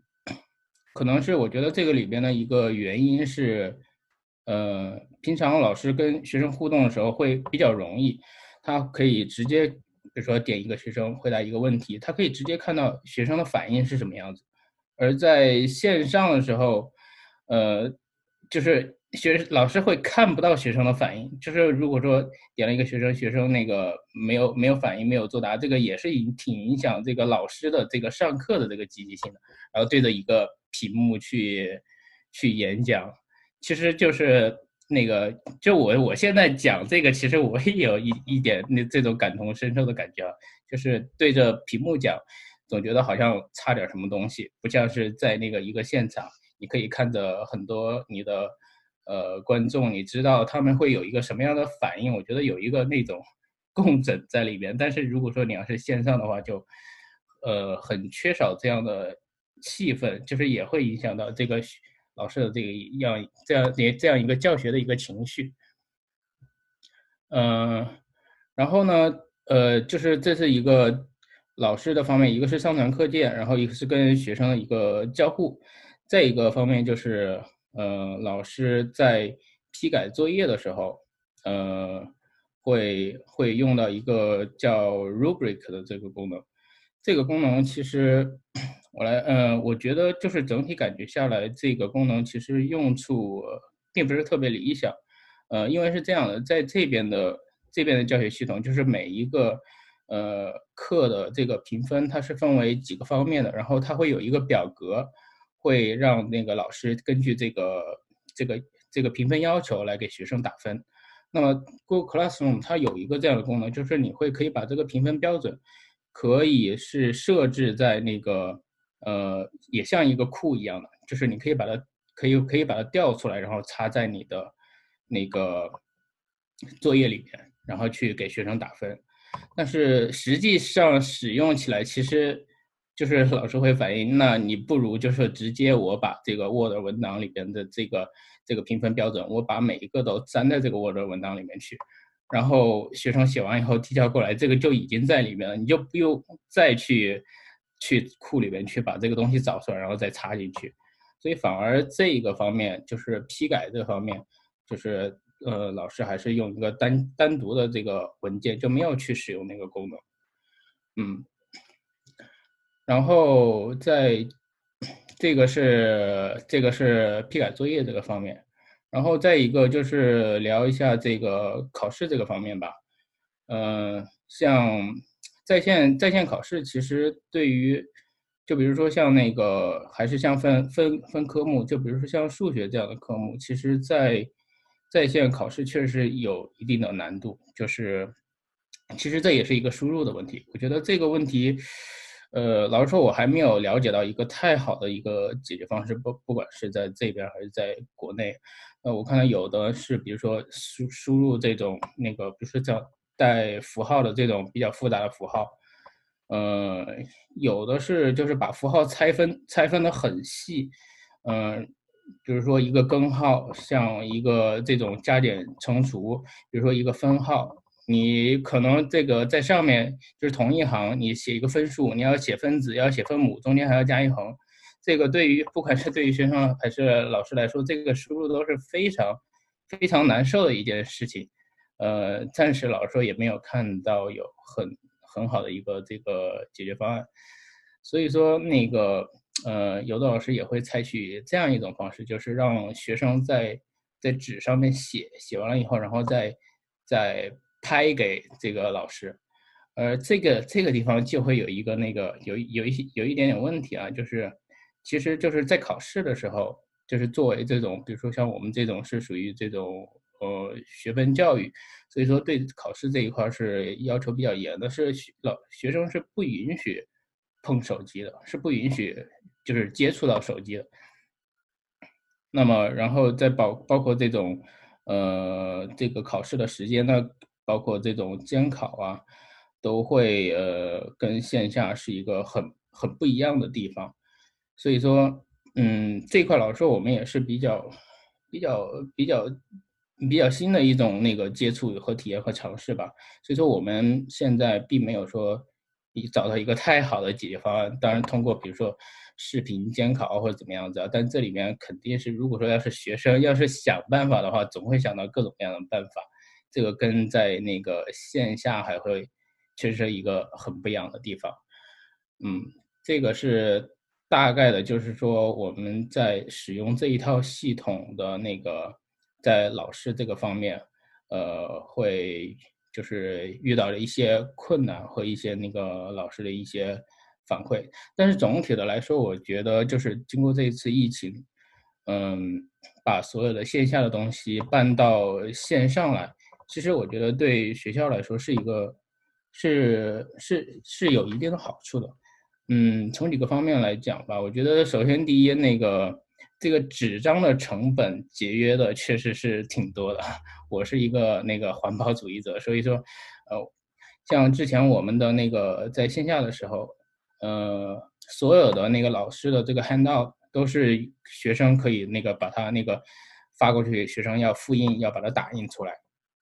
然后交作业有时候，比如说学生交了一次作业有修改的地方或者怎么样子，然后他们要反复的打印。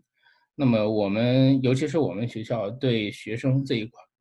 这一块它的打印都是免费供应的，所以说我们那个纸张，呃，基本上是成车成车的往学校里面买。这一块我觉得其实老实说浪费是挺大的。当然转到那个线上以后，呃，我们会发现这一块成本会减少不少。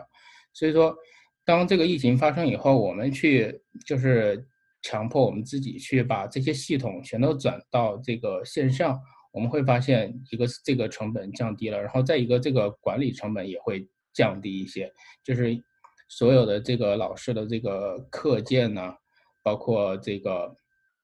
要批改的作业啊，这些东西都可以在线上完成。它是一个有一个一个系统化的一个东西，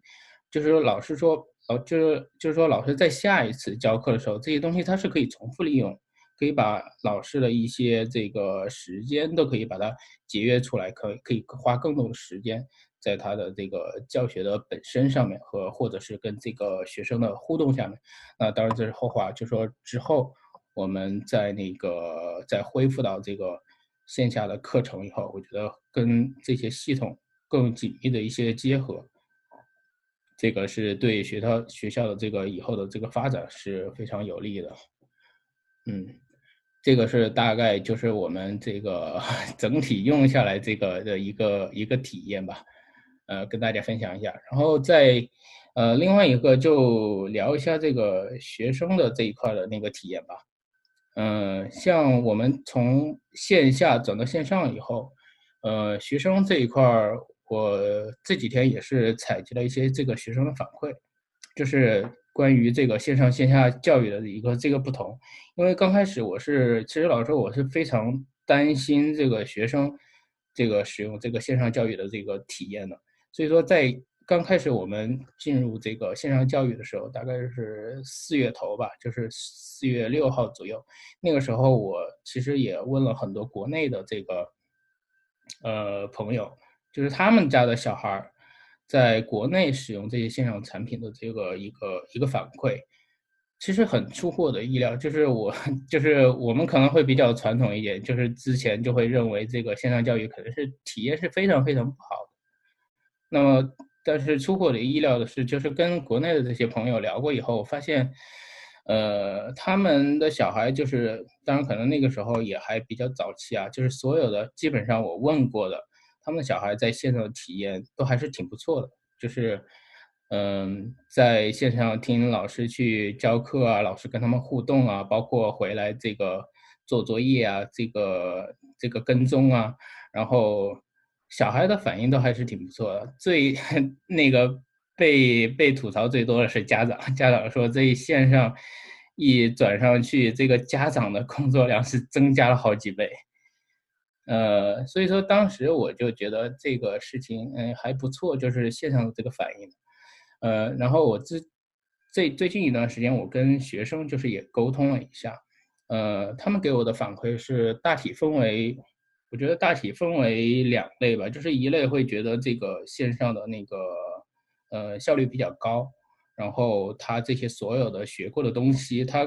因为学生有时候他不太会自己整理，就是学学过东西，比如包括记笔记啊这些东西，所以说转到线上以后，他可以在这个系统里边很好的去找到之前上过的课，然后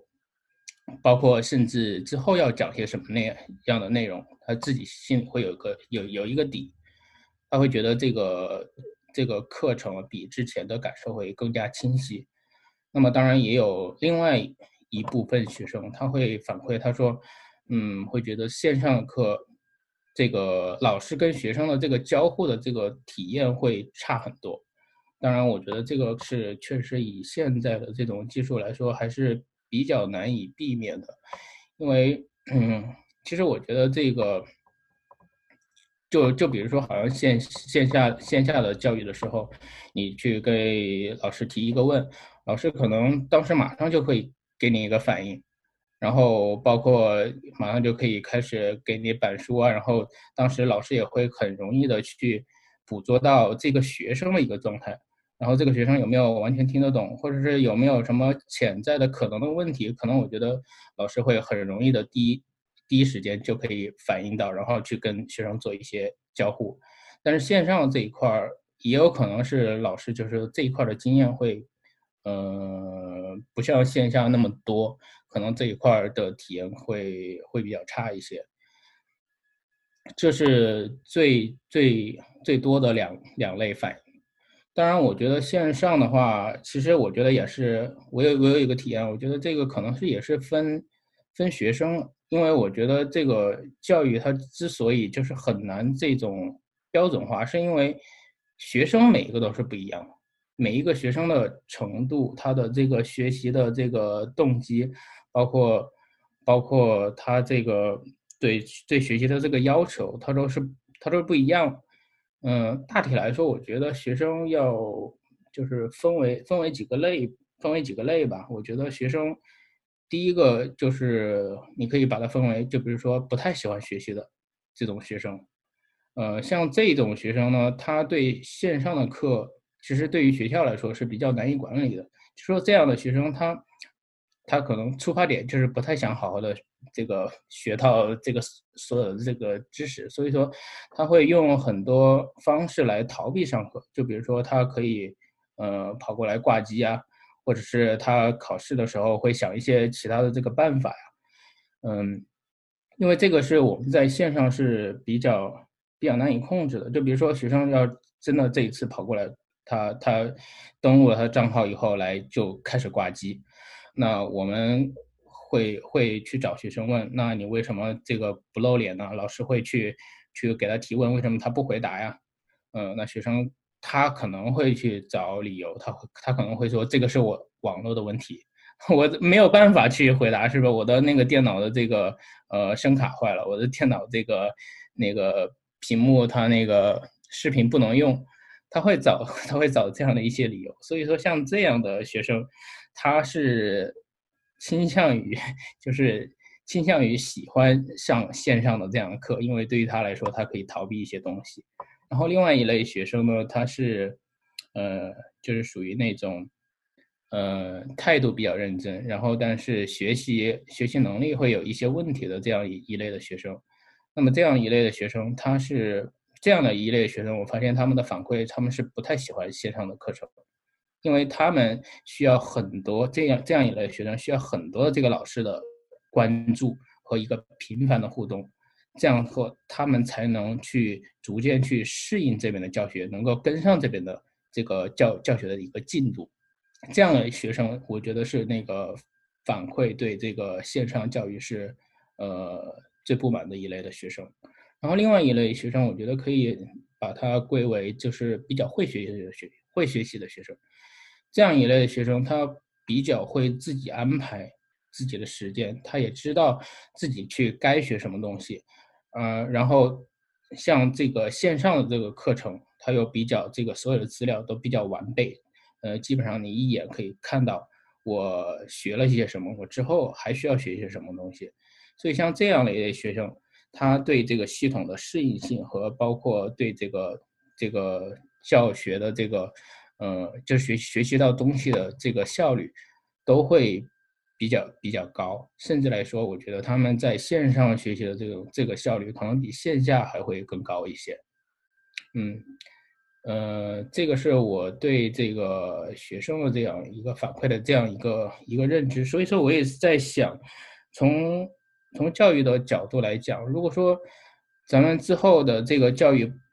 就是不如比如说用一些那个辅助的一些工具啊，或者怎么样子啊，可以把这些学生进行分类，然后再进行一些这些个性化的这个教育，可能我觉得这个是更适合这个呃以后的这个教育的一个方向一个发展。嗯，这个是我跟大家分享的一些，就是从。老师和学生采集的这样一些，就是对这些线上的一一个使用状况的一个反馈，呃，跟大家来 进行一些分享一下。嗯，呃，暂时那我就跟大家先分享到这里。嗯，好，那个感谢 Steven，呃，还是问题还是最后聊到最后再一起问吧，因为我们现在已经还有五分钟就三点半了，好吧？那我们接下来就。让英峰那边去做关于这个知识网红的这些分享，好吧？再次感谢 Steven。好好好，谢谢。嗯，OK，谢谢大家啊！我今天跟大家分享的这个主题呢是，呃，知识网红与认认知流量。那先做个自我介绍吧啊，我叫张英峰，然后呢，我自己呢。啊，在知乎上有一点小小的呃知名度，呃，现在大概有刚超过二十万的一个关注者吧，呃，不算太多，因为知乎上的大 V 特别多，他有的都有好几百万粉丝，我就属于那种小小小小小小的 V，所以嗯，但是呢，我在这个知乎上待的时间很长，就是说呃一直在这个上面分享内容，所以可以给大家分享一些数据。就是他这个知乎最近呢，就是这几年做了，他对这个创作者呢做了好多这个数据上的一些呃分析的帮助，嗯，然后他有一些后台的数据呢，我可以给大家分享一下。那这是我我的后台，就是我那个创作者中心后台，你可以看到我的啊所有问题的一个所有回答的一个阅读量，就是包括文章，包括包括问题，然后再一个呢就是赞同数啊、关注者的数量等等，嗯。这个呢，我就不给大家一一看，我给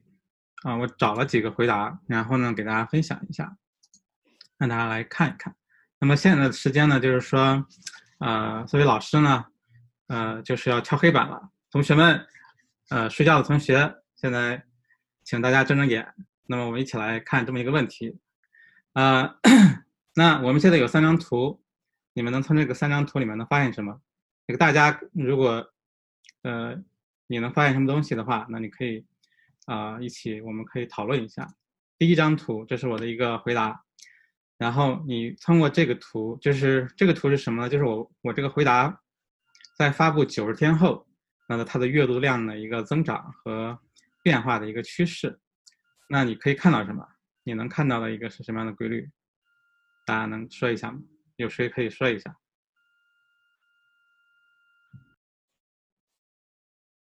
那那我先说一下，好吧，好吧，谢谢。那个觉得就是大家就就最直观的一个看法，就是好像观众对一个热点的一个关注度是一个很瞬时的啊，有可能你这个回答是蹭到了当时讨论的一个社会热点，或者是某一个热搜，然后过了一段时间之后，大家对这个东西。有可能就注意力就已经被其他新的热点给给给抓住了，然后很难再回到这同样的一个问题里面再去讨论，所以我觉得这个是一个社会问题啊。好，谢谢。然后呢，嗯，那可以看到这个它有一个峰值的一个增长，然后又迅迅速的下降。然后，然后我们再来看第二个，谢谢啊。然后我们再来看这个，那这个和刚刚那个图有什么区别，或者你能发现什么规律性的东西？这也是一个回答，呃，就是我现在分享的这三个问题呢，都是和数学相关的，都属于很小众的一个一个回答，所以呢，就是说啊、类别是差不多，但是呢，他们这个数据是完全不一样的。这个大家看有什么不一样的？那我我说一下吧，嗯，那个听得见吗？听得见？哦，好的。那个，我觉得这个跟第一个区别在于这个长尾好像有一些不太一样。这个波动就是后面的长尾，一开始前面一个是基本上是平的，就每天可能就几个或几十个那个呃呃呃那个浏览次数，然后这个的浏览次数更高一点，都能达到两百。对那但是呢，这个它的峰值没有前面那个高。对，是的，非常好，非常棒。然后啊、大家都说的很好啊。然后我们再来看第三个图，这个图和刚才两个有什么不一样？这个图就比较难了，来一下，谁来说一下？就是我们也看看这个数据上的这个变化。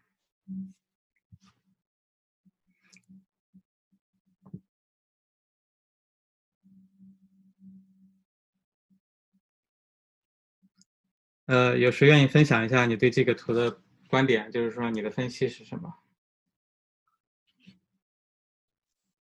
我想说一下我对这个图的看法。好的，好的，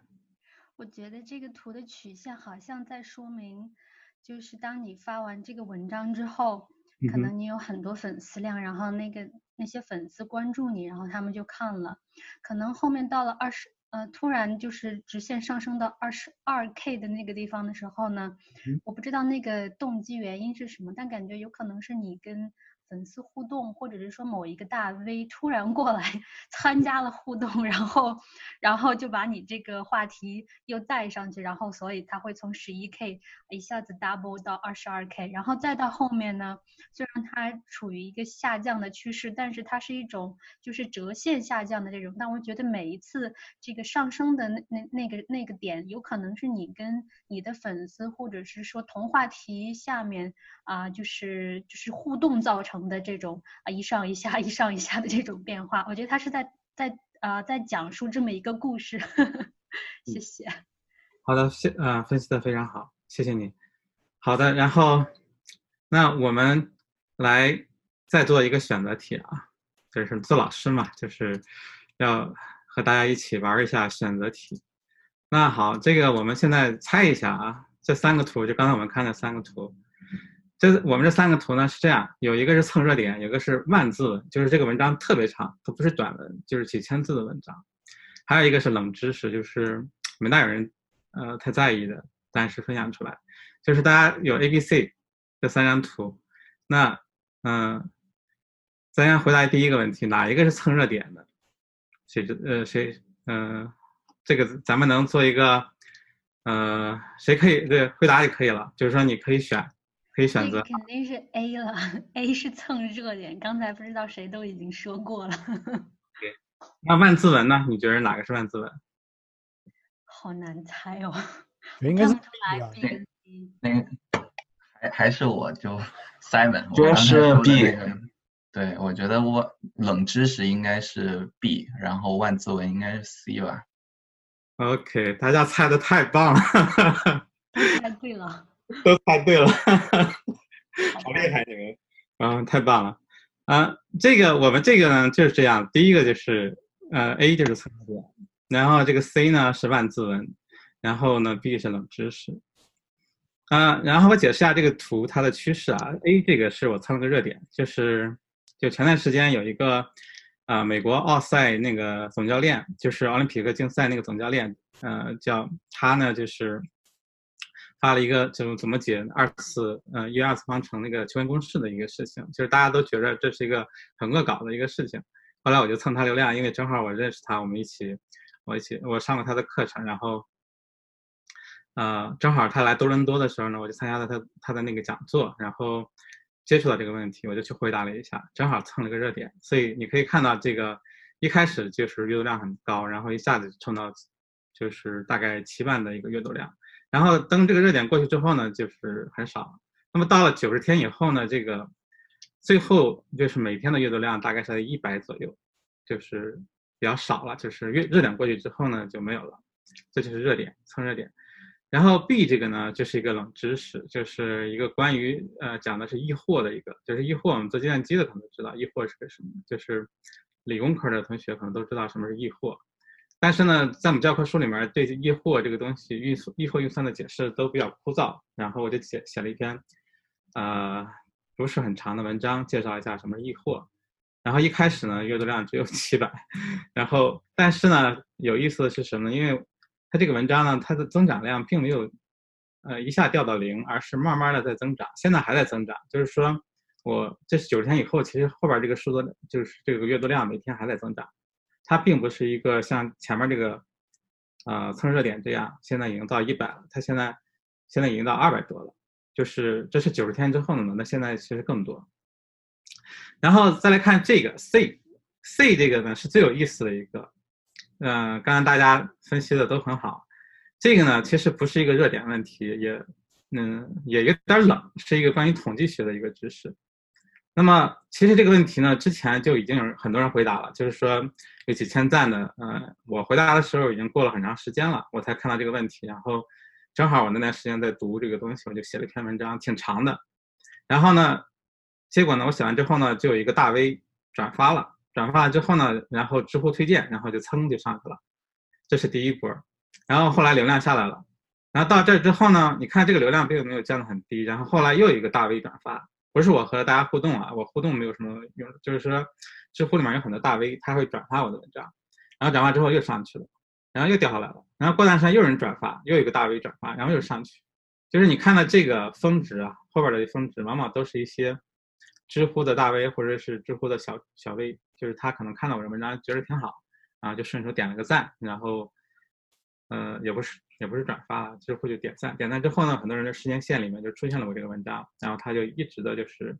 在就是说总是有一个小高潮，然后你可以看大概是可能有的时候能上千，然后现在呢稳定在五六百每天，是这样的一个，这是个很长的文章，不是一个很短的文章，有兴趣大家可以去看一下，这是讲讲那个我们知道那个。样本方差求因公式，它的是 n 减一，而不是 n，就是它的分母。这个大家不知道大家还记住多少啊？这个没关系，反正就给大家分享一下我在知乎上的一些数据。那我想通过这个数据来说明一个什么样的问题呢？我想说明的一个问题呢，就是关于这个问题，就是，嗯，我们可以看这个流量，就是所谓的，就是我们把阅读量就作为流量吧。这个虽然不是很准确，那我们就把。就是说，我们来看这样一个问题：就蹭热点的文章，它有峰值，但是呢，它往后递减的特别快，而且流量这个热点过去之后呢，它基本上就流量就很少很少了，甚至还不如我那个冷知识的文章，就是每天，就是我冷知识，我现在每天还有二三百，所以这种稳还是稳定稳步增长。而这个蹭热点呢，它不会再上去了。而万字文的这个呢，就是说现在大家都说现在都是大家是读短视频啊，或者是。呃，不愿意去看长文章，但实际上我看不一定这个观点是正确的。就是说，要看你这个万字文里面的信息量是不是足够大。如果你这个万字文，你的内容非常的有价值，而且让大家解决了他认知上的一个问题，那实际上很多人都愿意去看的。就它的流量而且非常的稳定，虽然它也有个下降，但是它这个下降呢，并不是说它的自然规律，而是可能。呃，它是它的自然规律吧。然后再一个，还有就是说，之前有好多人转发，这个转化没有了，它就会减少。但它这个流量很稳定，就是五百、六百的这个增这个增量，就是每天都有的。所以通过这个流量的变化，我想给大家一个启发，就是说，我们现在做教育啊，就是很多人反映，就是说教育的获客越来越难，越来越贵。嗯，就是很多时候呢。就是我我我现在说的就是主要是国内了啊，其实咱们加拿大这边也是同样的，就是大家越来越多的人在微信朋友圈里面发文章啊，或者是微信群里面各种接龙啊，或者之类的。其实其实现在有个趋势啊，就是越来越多人不愿意看朋友圈了，就是朋友圈里的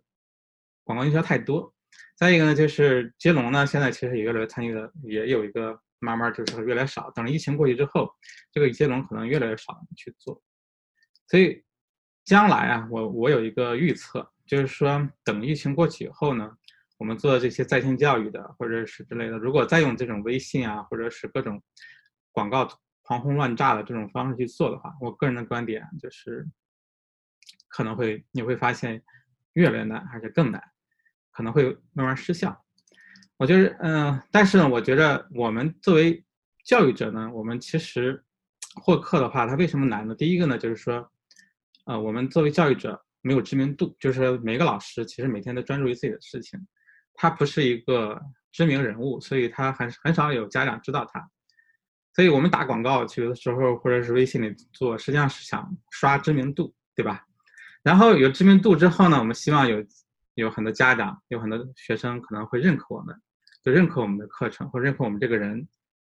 啊，或者我们那个教育理念，然后，呃，可能会变成我们的潜在客户。然后再往后呢，可能就是信任度，就是说你想让这些人花钱买你的产品，或者做，或者你的，或者你的这个课程，或者你的服务。那他首先信任你，他觉得你这个课程一定是符合他的这个东西，他也认识，他也信任你的课程。那这些东西都是很重要的。就是我也最近也发现，就是说，你这个老师，你再你讲课再好，如果没有知名度、没有认可度，如果大家不信任你的话，就是不知道你是谁，他不愿意花钱，也不知道你就就他就是知道你，他可能也不愿意花钱买你的产品，就是他不一定信任你。但是反而就是说有好多，就是说有好多人他可能。就是他的知名度非常好，就是说大家都很信任这个人。他，比如说你的朋友啊，你的你的亲戚啊，他只要一转发，很多人愿意去来去上你的课程。所以这是一个信任度的问题。所以，在我们现在的朋友圈的营销呢，其实在就在利用这个东西在去做营销。但其实现在我我的估计呢，实际上是越来越难了。嗯，所以我今天要谈的就是说我的一个想法，就是说我们怎么解决这个问题。我们怎么来解决教育会会越来越难？然后我们怎么用什么方式去解决它？那么刚才我们看到这个三个图表呢，就是这个数据呢，其实就可以给我们一个回答，就是说我们可以作为教育者，实际上是可以做知识网红，然后通过知识网红呢，获得一种叫做认知流量的一个东西。认知流量是我造的一个词儿啊，就是说后边给大家解释什么是认知流量。然后第一个啊，还是问问大家，嗯，你们觉得什么是什么是知识网红？然后知识网红是靠颜值吗？大家有没有就这一块？我觉得教语言的老师，尤其是出需要出镜的，然后老师确实是靠颜值的。比如说你把同样的两个老师都放在那儿，一个老师就没另外一个老师就是长得好看，但是可能另外一个老师呢，他的那个嗯，可能内功啊更更更更强一些。但你会发现，嗯。我觉得视频还是一种眼球经济嘛，大家还是愿意去说啊，我看那个长得好看的吧。我觉得如果是在对比的情况下的话，有颜值的那一位会更加有优势。这是说太对了，就是说我也发现这个问题了，因为我我颜值太低，那总是受打击。OK，嗯，说的非常好。其实我们的人性嘛就是这样，就是说我们总是。啊，喜欢长得漂亮的，呃，所谓的颜值就是正义嘛，嗯，所以作为老师来讲呢，总是很受打击。比如说举个例子，我们现在非常红的、非常红的一个网红，叫这个这个大家知道是吧？都知道吧？这是谁啊？李子柒。我估计，呃，很他的这个脸脸孔的识，呃，这个识别度很高的。那李子柒就是说红红遍海内外，就是说我们包括我们海外的人。也非常非常了解他，就是说李子柒，李子柒，我认为他不是靠颜值，他还是靠内容。当然，颜值很重要啊，这个我我是不否认的。但是，嗯，颜值高的人有的是，你要是打开抖音，你要打开，那颜值比李子柒高的太多了，是不是？但是呢，有谁能做到李子柒这么大的流量？所以我觉得他还是有好多好多其他的东西，包括他。他其实有点知识网红的这种感觉，他不不完全是知识网红，他有点就是可能有其他的一些娱乐方面的一些一些设计啊，就是品牌或者各方面的一些设计。嗯，这个我们不去深究啊，但是他他做的东西实际上看完之后，大家一首先体验非常好，就是一种美的体验。第二呢，就是说他是有知识的，就是他教你怎么做一些东西，你以前没有体验过的一些，嗯，这种乡村的生活，那么他给你演绎的特别的好。就是给我们这种感受，就是说有知识的内容，但是呢，这种呢，我们每嗯很少有人能做到它，就是这种知识网红太难做了。我们像我这样的人肯定是不能做的。但是呢，我们还有一个一一类网红，他颜值很差，但是他的传播能力非常强。比如说这位，这是高晓松，小松同学呢，就是和我一样，都是肥头大耳的这种，就是比较胖，然后，呃，也没什么颜值可言。就是，当然他年轻的时候很帅，我年轻的时候也还可以，但是呢，但是他并不是靠颜值，他靠的是什么？靠的是这种，就是很幽默的、很轻松的，像大侃大山一样的跟你。跟你聊历史，跟你聊各种各样的趣闻，那我觉得他他靠的是什么？他靠的肯定不是颜值，他靠的就是他这种知识，然后同时他的这种演绎的能力，就是说他这种表演、演说还有这种叙事能力特别强。那在这方面呢，就是说他能很容易打动人，非常容易打动人，所以他的这个粉丝也非常多。那他也是一种知识网红，我个人认为啊，所以这两个呢是现在我们都比较火的两个知识网红。那有的人可能说了，我我我我我颜值不高，但是我也没有这个小宋同这个同学他这种很强的这种就这个表演的天赋，怎么办呢？那么没关系，我们还有一类知识网红，就是这位，这个这个大家也都知道，可能就是说很多人知道，就是就是李永乐老师，就是现在也是很火的。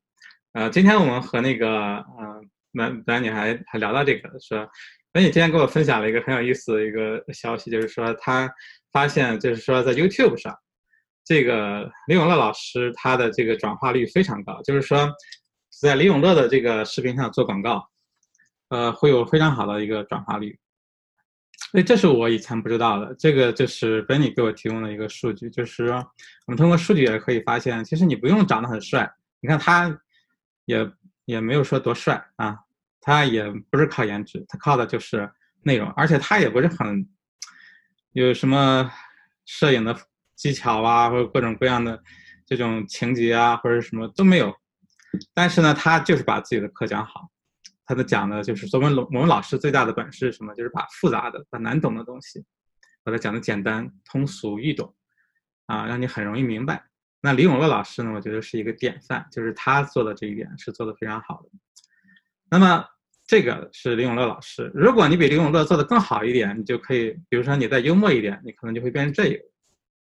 这个就是我们最近也很火的一个老师，叫罗翔，不知道大家听过就是张三，在这样举一个例子，叫张三，然后拿张三当例子，就是他各种什么各种未遂啊，然后犯罪啊之类的各种例子，啊，叫什么什么狂徒呢？违法狂徒张三的故事，就是。这个罗翔老师讲的非常的有意思，很好玩，在 B 站上他非常的有名。那这两个老师现在都是非常火的，啊，你看他颜值呢有颜值吗？也没大有颜值。然后他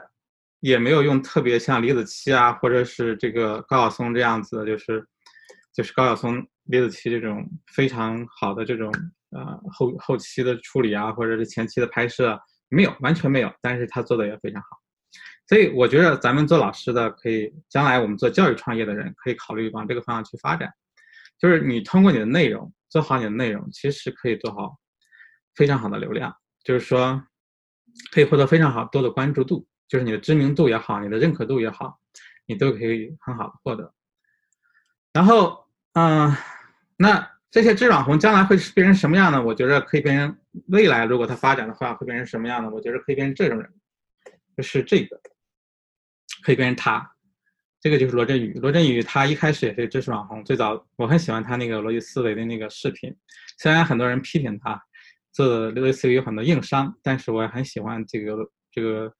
罗振宇他这种方式，就是他运营逻辑思维这个俱乐部。他一开始这个会员俱乐部啊，这种运作啊非常好。后来呢，获得投资之后呢，去搞得到了。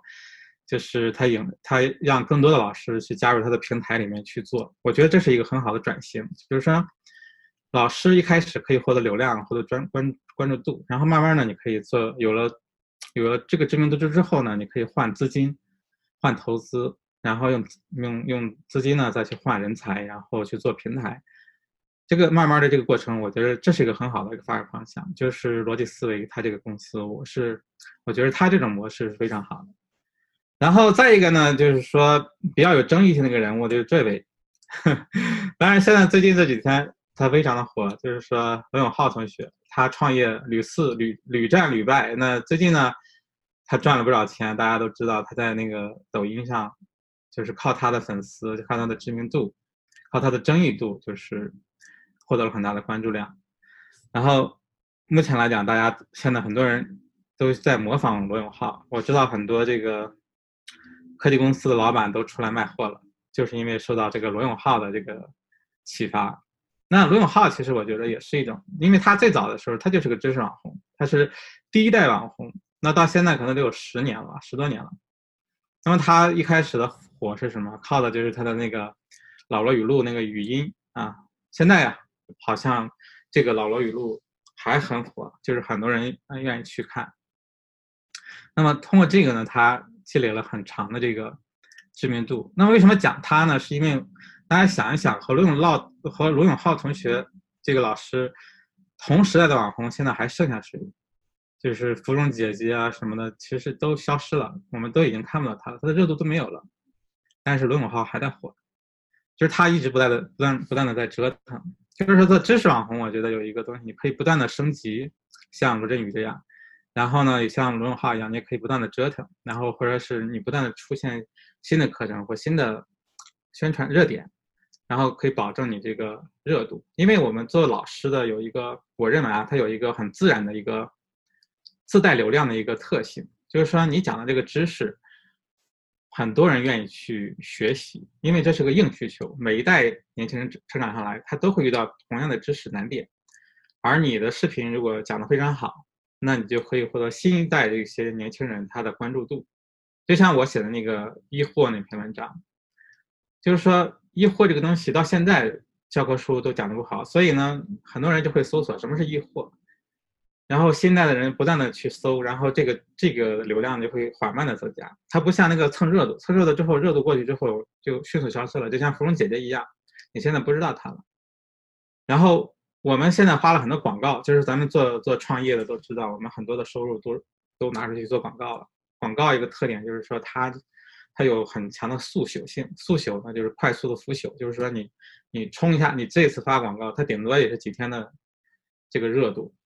它就像我那个写那个文章一样，它会快速的下降，快速的消失在这个茫茫的人海当中，就是说没有人去注意你的广告了。但是呢，我们作为老师，我们既然有这个能力去用知识去获得别人的关注度，为什么我们不把这一点发挥到极致呢？所以，我我的建议就是说，我们做教育创业的人可以考虑走这条道。那今天那个本尼还强还举了个例子，就是开言英语那个例子，我觉得他一开始也是。走的知识网红的这种例子，他一开始他叫 Open Language 吧，然后他也是免费的发一些啊英语的视频，获得一个关注度，然后到现在转型的成功，我觉得这都是成功的案例，是大家可以考虑的到，未未必非要去走那种传统的你砸钱做广告，然后呃当然广告也是需要做的嘛，但是呢也不要太依赖于它。就是我有一个观点，就是我们应该去利用好我们老师这种自带流量的这种特性。那我我认为第一代知识网红是谁呢？就是说，就是说很多网红，很多很多老师都获得了成功。其中最有名的，我们第一代网红是谁呢？是这位同学，就是我们的孔夫子老师。那么他是绝对是自带流量，万古流芳。你像他，他他之所以出名，就是因为他教了很多学生，然后传播了自己的知识和自己的经验，然后因此。获得了这个万古流芳，他他的他其实，嗯，你说他有钱吗？他也不是很有钱，他不是有钱人。你说他是高官吗？他也就是鲁国的一个嗯一个一个官员而已。他在整个在当时春秋时代，并不是很有名的一个官员，所以他既不是特别高的高官，同时呢也不是特别有钱的一个人。但是因为他作为一个老师，不断的分享自己的知识，然后让自己的这个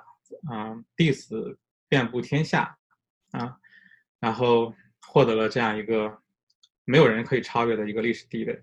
所以这是我觉得我们作为老师可以做的，就是能多用知识获得流量，我们就少用营销获得流量。就是我们现在很多老师都喜欢用营销，就是说，无论是朋友圈营销啊，还是广告营销啊，还是嗯各种热点营销也好，其实这是我觉得有点本末倒置了，就是你没有你用你的短处去做这个事情，没有用自己的长处去做事情。这是我的一个观点，这个大家可以作为参考。然后啊、最后给大家分享一个知识点呢，就是我我的一个呃观点啊，就是我们做老师的要分清楚一个问题，就是说流量是分两种的，就是至少啊，这是我这是我的一个分类方法，就是一个是认知流量，一个是商业流量。那么什么是认知流量呢？我们来举个例子，就是大集市与大教室的一个例子。这个我借鉴的是那个大教堂与 呃大集市的那个比喻啊，这个做软件的人可能知道啊。大集市与大教室就是大家商业流量是什么呢？它就很很像一个热闹繁繁华的一个大集市，就是你在网上，你发现每天都有各种各样的内容层出不穷。每一个卖家呢，就是你走在这个集市上，每一个卖家都在想尽各种办法，在增强你的注意力。你想想是不是？就是不论是擦边球的图片，还是呃软色情的视频，还是各种闪闪烁的这种广告，它都是在在争夺你的啊注意力，包括这些标题党等等。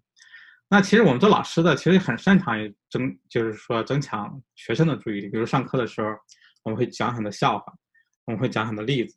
啊、让老让孩子的注意力呢始终聚聚集到我们的身上。那我们为什么不利用好这一点呢？这是一个。再一个呢，就是说，但是呢，大家想一想，我们学习是在这样的一个教室，是在这样一个集市吗？这并不是一个学习和训练的一个好地好地方。就是我们做老师的，应该创造出这样一种流量。这种流量是什么呢？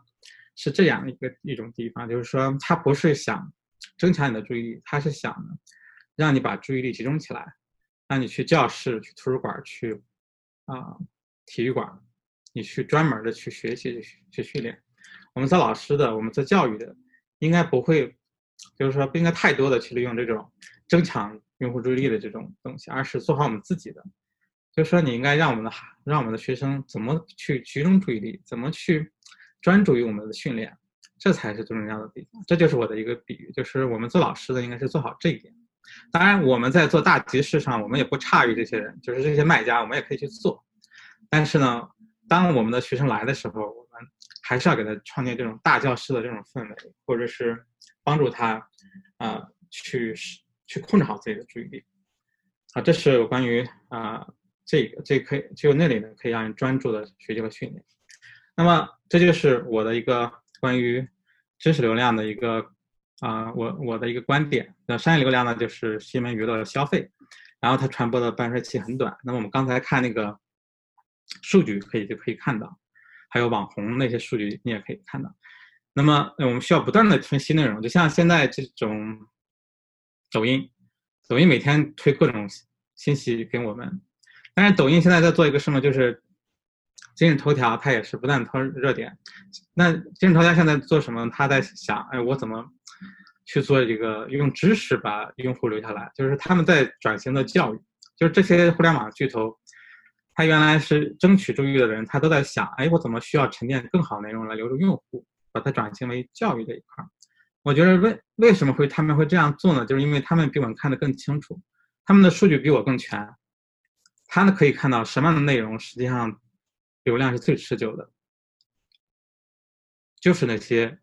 知识好的知识好的内容才是最持久的。前面这些呢，你花了很多成本去做的这些事情，其实没有把用户留下来。而而这些人呢，是不断的刺激的欲望来进行消费，那导致的结果是什么呢？我们绝大部分人都处在一个认知提到个很肤浅的水平，就是赫胥黎提到那个美丽新世界，就是呃的那种状态，就是每个人都被注意力都被吸引，都沉溺在一些迎合我们这种本能的这些信息里面不能自拔，而认知呢停留在一个很肤浅的水平上。这是这是我觉得商业流量它最现在的一个非常不好的一个趋势。那我们作为教育者，我们可以去做这一块，把认知流量做起来，就是我们可以增加人的知识与认技能。我们可以我们的优势呢，就可以把传播的半衰期做长，就是做好我们自己的本职工作，然后沉淀更多的用户来留住内容，做留住用户。然后我们可以用不是用资源的欲望，而是利用人的好奇心与好胜感来集中用户的注意力。比如说好奇心就是我们启发他们，让他们对某个感兴趣；好胜感呢，就是我们有应试教育啊，或者各种比赛，或者是、呃、各种考试来、呃、让大家有这种胜任感，来集中用户的这种注意力。然后这样可以让我们这个服务用户的认知水平不断的深入。我觉得这是我们作为老师来讲，它是一个天然的一个优势。我们是，我们应该是这个互联网里的一个清流，就是说一股正能量，而不是变成这边这一群人，就是这种商业流量这一块。这是我的一个观点。呃，这就是我今天想给大家分享的一个内容。嗯、呃，谢谢大家。然后呢，我们有一个呃群，就是叫嗯、Education for Chinese。如果你有什么问题呢，可以扫这个二维码加我们的这个群。呃，我们都在，我们这些演讲者呢都在这个群里面。你们有问题呢，可以就是说还可以再问我们。呃，好，我今天讲的内容就这样，然后剩下内容交给我们的主持人 Ryan。我讲完了。好，那个大家有什么问题可以问一下，不管是在聊天里面或者是在这边，然后我觉得都可以问一下啊。然后因为也快四点了，我们就对有什么问题赶紧问啊，因为已经两个小时了，对。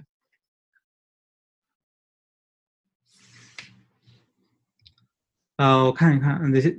就是嗯，Benny，啊、你要你先回答吧，你你第一个。呃，有问题吗？我我没看到有问题啊，是呃还是 Simon 那个吗？就是挑一个吧。啊，对，第一个问题，我觉得刚才那个英峰讲的，我觉得讲的应该蛮多了吧？其实你应该，而且确实是很具体的实践案例，我觉得这个应该参考性是很是挺挺挺挺足的。然后你那个第二个问题，确实我觉得也是有一些复杂，一个是我觉得这个呃这个这个机构它去做这个技术应用，应该以它它。虽然不能这么说啊，虽然它确实不应该，至少不全部是为了老师，更多还是出于自己求生的需要。而对教师这个扮演的角色，就是如何跟这个机构之间有一个共生的这个关系，这其实也是一个蛮蛮复杂的问题。呃，我倒是没有什么特别好的这个这个呃这个建议，因为这个并不是我的实践领域。那呃，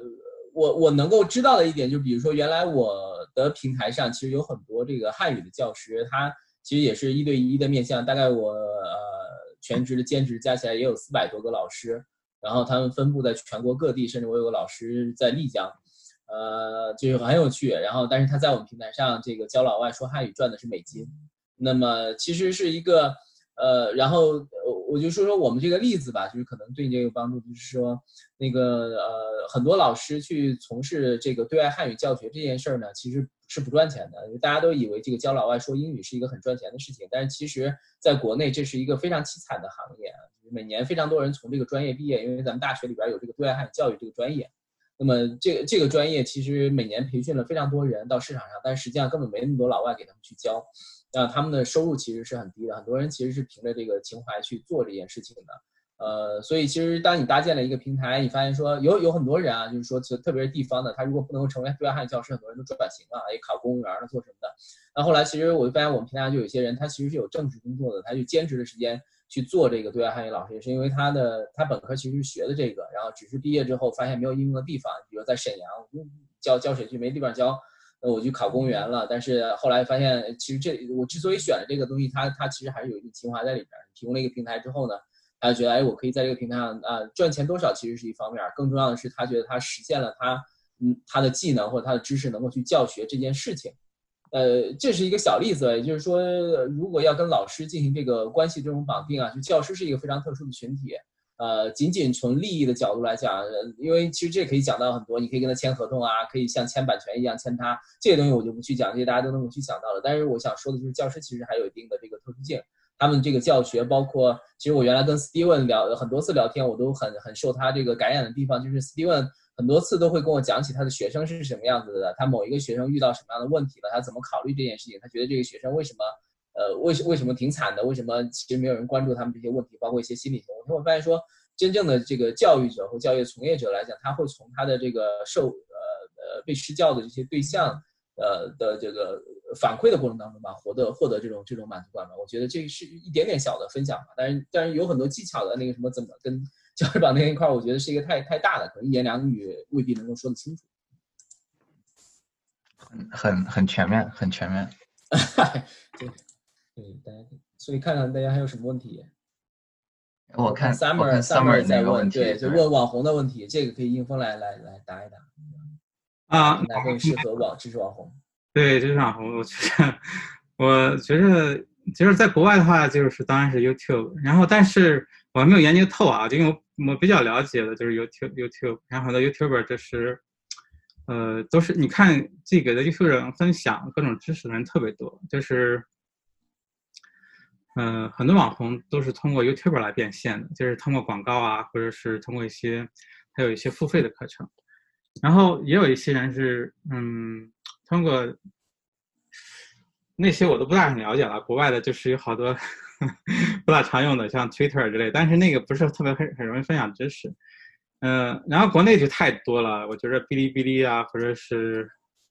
这些网站都是非常好的，就是网站特别多，你想分享知识。然后知乎呢，其实原来非常的好，就是说它特别适合做培养知识网红，但是因为它现在就是说。很可惜啊，就是没做好这一块儿，就是反而它流失了很多用户，就是因为它没有一开始没有做好这一块儿的，就是用户流，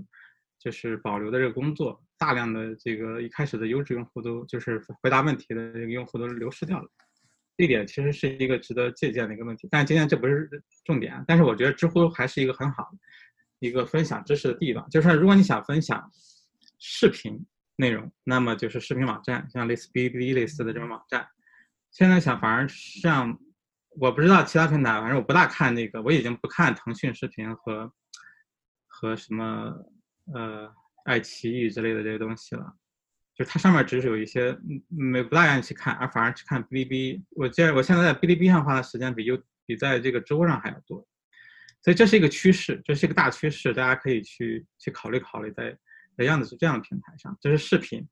然后如果你是图文的话，那么我觉得知乎还是一个特别好的一个平台，就是文字内容和图，嗯，图图片的，因为它，嗯，在搜索引擎里面被搜索的可能性比较大，就是它的排名非常靠前。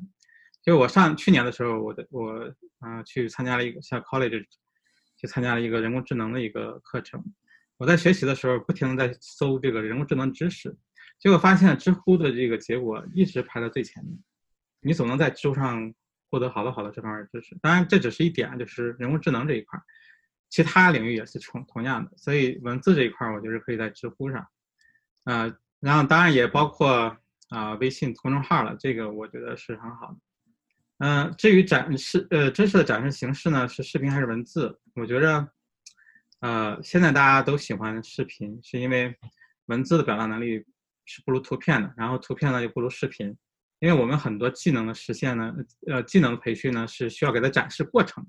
而文字啊你表达这个过程是非常困难的，而视频呢，你两分钟解决的问题，你文字可能上万字可能解决不了。所以，如果你是教技能的，我觉得视频还是很好的。但是呢，如果你要是讲一些长篇大论的一些，就是说不能说长篇大论吧，就是系统的知识的话，视频呢可能也行，但是呢，文字这一块也有优势，就是。文字就是说你在发视频的时候，视频和文字我觉得应该同时发出来，包括图片，是这一块。这是，但是我觉得视频是一个很将来教育的一个非常重要的一个形式，可能会优先于图片和文字。这是我这这是我个人个人观点了，我们还要啊等着瞧吧。嗯嗯，如果是针对中国受众呢，不是嗯都一样，我觉得人性上都是一样的，就是说大家都是这样。嗯，视频现在因为现在技术上还有这种，呃，资源上越来越多的向视频去去倾斜，所以我觉得教育短视频这一块儿是一个很大的一个优势。现在很多像那个大象工会，它是原来做图文的，但是它也孵化出两个那个混乱博物馆，还有那个呃回心回音针这两个产品非常的好，他们都是做短视频的，做的非常好。嗯，用户量非常大，而且接接各个公司的这种广告也是非常的好。嗯，所以这块可以去做。当然，这是你流量放上去之后，上去之后再说。嗯，没嗯哪个最合适我也不知道，这个真的是因人而异吧。但是我觉得大平台有大平台的好处，YouTube 就是。比别的任何一个知就是视频平台更好一些。那在知乎大 V 去分享动力哪些呢？嗯，动力很多吧。有的是为了分享知识而分享知识，就觉得我这我想表达自己的观点的一种欲望。第二呢，就是较劲，就是说有的人，比如说有的人给你别人觉得别人别人回答不够好，他说的什么也一塌糊涂，然后呢你自己亲自上阵去回答这个问题，就是说有有这两方面都有吧。嗯，然后 OK，那好，那还有问题吗？没有问题。然后大家还有别的问题想问吗？我有一个想问问啊，英峰的，就是你大概花了多长时间才积累到二十万的那个知乎粉丝量？这个凭着情怀来做，我觉得时间还挺长的。哎，我这个人，呃，我其实我做这个挺早，但是我没有去经营这个知乎的这个这个我自己的账号。他们经营好的，可能几个月就能撑到我这个水平。而我呢，是一个比较懒的人，就是说我喜欢干自己喜欢的事，这就导致耽误了很多事儿。所以才到二十万。其实他们有好多做知识，在知乎上做营销的，叫知识叫认知营销嘛，就是知乎创的一个词，认知营销。做认知营销的这帮人，有的你写一些文章，请一些人给你写，然后你可以在短短的几个月之内，你能撑上十万、二十万的都都是可以的。我是比较懒，才才导致我才现在只有二十万。但是我后期可能我我后面的话，因为我现在创业了。我可能会把这一块儿会再做的多一些，然后包括我现在参加他的一些活动，就是下周，其实就是明天了，他有一个知乎的一个圆桌，然后我也会去啊回答一些问题，就是他知乎有好多这种营销的这种方式，帮你去你这些知识大 V 啊，呃去营销呃传播你的观点，其实也是很好的一个平台。那呃稍微给大家分享一下，就是看一下。那就这个，这是我明天参加的一个，啊，叫圆桌，这是呃知乎和一个呃人一块举办，就是你只要你的你的那个创作者的 level 到五级，你就可以申请圆桌。我现在是九，离顶级还十还差一段距离，因为我比较懒，他们很多人都能冲到十。然后你可以看到他，你看这个关注度就很多，就是六千多万的关注浏览。然后呢，呃，他上面是主持人，就是知乎的主持人。然后呢，下边就是嘉宾，第二个就是我，我是去蹭一蹭。然后，嗯，很多他会请很多人来去回答问题，就是你感兴趣的你可以提问，然后呢，嘉宾可以来回答或者参与。就是我这个这个就是很好的一个认知营销的一个例子，就是说我们作为教育者，我们在这些平台上把我们的知识啊，我们的观点发发表出去之后。获得这些平台的认可，你就可以参加这些平台的一些活动，获得很大的这种知名度。就是说，你靠个人、靠公司，你投很多钱，你你可能获得知名度。你在这个知乎上，你写写文章，你可能几个月就获得了。所以，我觉得我推荐大家去多去分享自己的知识。特别特别对于老师嘛，你有这种很很强的这种自带流量的功能，所以这是我的一个建议。OK。还还有，我不知道我回答你的问题了。嗯，你觉得可以吗？啊，可以的，可以的。嗯，好。嗯，我到二十万，嗯，差不多，我记哪一年，我也忘了哪一年，反正也也好几年了，在知乎上。反正我比较慢嘛，我比较懒。嗯，还有问题吗？哎，我看前面有一个问题是给那个 Steven 的，说那个，呃，最后决定是用 Google 加 Zoom 嘛，但是 Google 国内用不了，这个问题怎么解决的？呃，这个这个当然我可能不会给你一个那个答案。呃，我们现现在选择的无非就是针对于我们现在现有的学生来是选择照顾大多数的学生，因为我们学校那个就是其他国家的学生会更多一些，所以说所以说我们选择是 Google Classroom。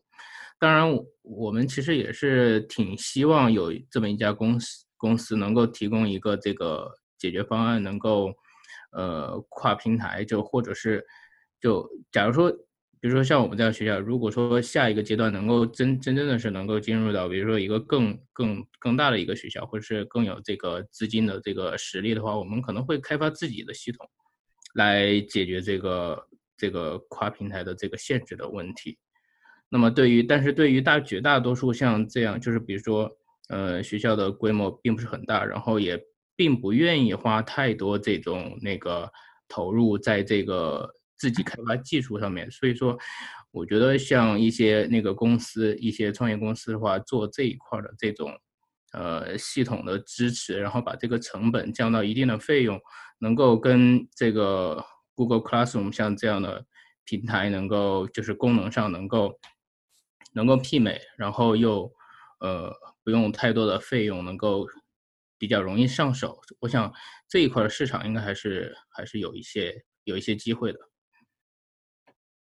这个这个这个问题我稍微补充一下，那个因为刚才我我我我回的应该是私信，我直接回了。那个其实国内就像我刚才做分享的时候说到那个小额通就是一个很典型的案例。其实如果你要面向国内的话，解决方案比这边丰富太多了。我觉得上次我跟 Steven 我们聊这聊这件事到底用什么工具的时候，其实也说到过，其实在北美你发现没什么工具好用，对吧？就只能这个 拼拼凑凑的，对吧？这个这还得用个 Zoom，那还得用个什么？那你用小鹅通，你发现从直播到班级管理到社群到微信到整套全给你做好了，而且什么小程序、什么 H 五各个端都支持，全都有，一站式的解决方案。类似于这样有很多，腾讯的教育云、阿里也有。其实国内反倒是呃这一类的工具类的产品特别特别多，你稍微选一选就会发现都是一站式解决的。所以反倒如果你面向国内的话，我觉得可能会更容易一点。嗯，对，而且这边的那个应用确实有很多那个不方便的地方，就是这几个工具我得要去选选择，然后把它拼凑起来。然后还有一个问题就是在之后这个数据采集方面，就是一个很大的问题了，因为是用的不同的平台，比如说在没错没打通。去做了一个这个课程，然后在 Google Classroom 上面又要布置了作业或者有课件，这些每一个产生的这个学生的反馈都是在不同的这个平台上面的，你没有办法去把它采集下来，然后再对学生或者是对这个教学质量做一个整体的一个评估。那么，所以说就这一块来讲的话，你还得要去再找一个工具，或者是我们像我们现在基本上就是手动完成。就是 建一个那个这个共享的这个文档，然后把这个学生的一些呃考勤呐这些什么那个呃成绩啊课堂评分呐再把它录录入进去，然后再转到我们还有一个另外一个系统，就叫这这个 Quick School 这个系统，这个是就是在北美这边加拿大这边吧用的比较多的一个那个在线管理系统，然后就是要费好多功夫来去处理这样的衔接工作。确实是缺少一个像这样的一个一个比较集大成的一个这样的一个工具，所以也许这边有机会啊，对吧？嗯，对，有可能是是是有机会啊，对吧？市场说明有空当，对吧？这一块完全没有中国做得好。对，其实我觉得这一块我还想现在还想提的一点就是，其实这边呢做这个工具的这个，我觉得机会比国内要大一些。就比如说像做 Zoom 这样的。工具，你说像 Zoom 这样，因为它可以直接收费，因为这边的这个消费啊，就是不管是那个 C 端客户还是 B 端客户，我觉得这个付费的这个这个意愿比国内要强很多。就是像这样的 Zoom 这样的公司，它可以直接以收费的方式来那个增加它的营收和后续的这个发展。那么，比如说像在这边，虽然说这边市场没有国内那么大，但是你这个这个营收的这个起步就是利润会比较好，你可以维持这个这个这个 business 可以一直走下去，而且可以就比如说在这个小范围内可能就可以活得比较好。那个既然谈到谈到了这一点，那个我我刚才还私信 Steven，然后想要聊一下这这一方面的工具。我就把这个放到群里面吧，放到那个对群里面。这是一个国内的一个管理的一个工具，然后呃，我也是看到了说这边这边北美这边的一些管理，就是学校管理的一些系统的一个工具类的这这一类型的呃产品的一个空缺。然后如果大家有什么样的想法，或者说对这个产品，这个产品是啊我的一个合作伙伴在国内里面去做的，所以这个是完全可以从。呃，国内那边移植到这边来的，所以要是大家有什么样其他的想法的话，也可以聊一聊，就私底下聊吧。嗯嗯，好的。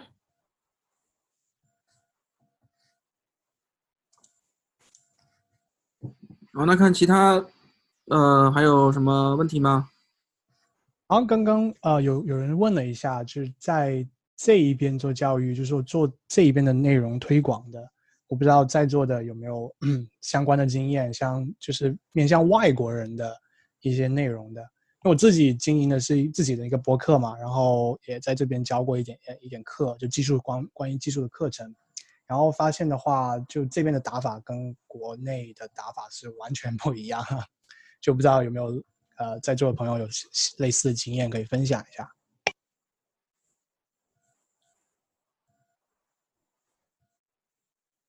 对可能我们都没有什么太多的直接经验吧，因为我们都没有人在这边直接做网红。但是其实你刚才其实已经提到了，我觉得呃播客确实是这边一个很很好的一个方式，嗯，就是之前至少我们在做汉语的对外的推广的时候，播客其实是一个比较好的这个渠道。然后实际上海外市场，原来我在打海外市场，因为我的产品主要是面向海外市场的，我们原来也是这个。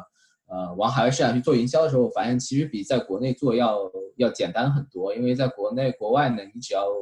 当然我说的这里边也包含一部分买流量了。其实就是只要把这个呃 Facebook 以及谷谷歌这两个平台给玩好，基本上你这个基本的流量就有了啊。这个当然播客是另外一块了，其实也是一个挺好的这样一个渠道。谷歌和 Facebook 还是比较大的一个营销的量，当然谷歌旗下其实还包括 YouTube。呃，这里边也要看你是自己去培养这个流量，就像英峰刚才讲的，你自己把自己变成一个网红，或者你包装一些网红去拿到一些流量，还是说，呃，你直接去买一些流量啊？呃，其实买流量呢，也如果你呃做的这个方案比较好的话，其实买流量是一种在短期内更短平快的一种方式。也取决于你拿到流量之后你要用来干嘛。如果你只是说我现在还不知道我要去做一些留存的话，那你就做成一个网红，在粉丝积累下来之后，你未来再慢慢去想怎么样去做转化。很多播客节目也就是这样。现在播客有很多播客节目都是有大量的粉丝，但是我我并不知道怎么样去转化啊。然后这是一种。那如果说我其实产品已经 ready 了，我现在就要把产品赶紧卖出去，或者让更多人去用我这个产品的情况下呢，呃。显然，去再去现成的去积累粉丝，那就速度太慢了。当然，你可以选择跟有粉丝的人。如果你认为，就像刚才英峰分分享很好，认如果这种认知流量它的转化率更高的话，那你其实可以去找这些大 V 去合作，然后去帮跟大 V 一起那些变现不了自己认知流量的人，然后用你的产品去跟他一块去做变现，那这也是一种很好的途径。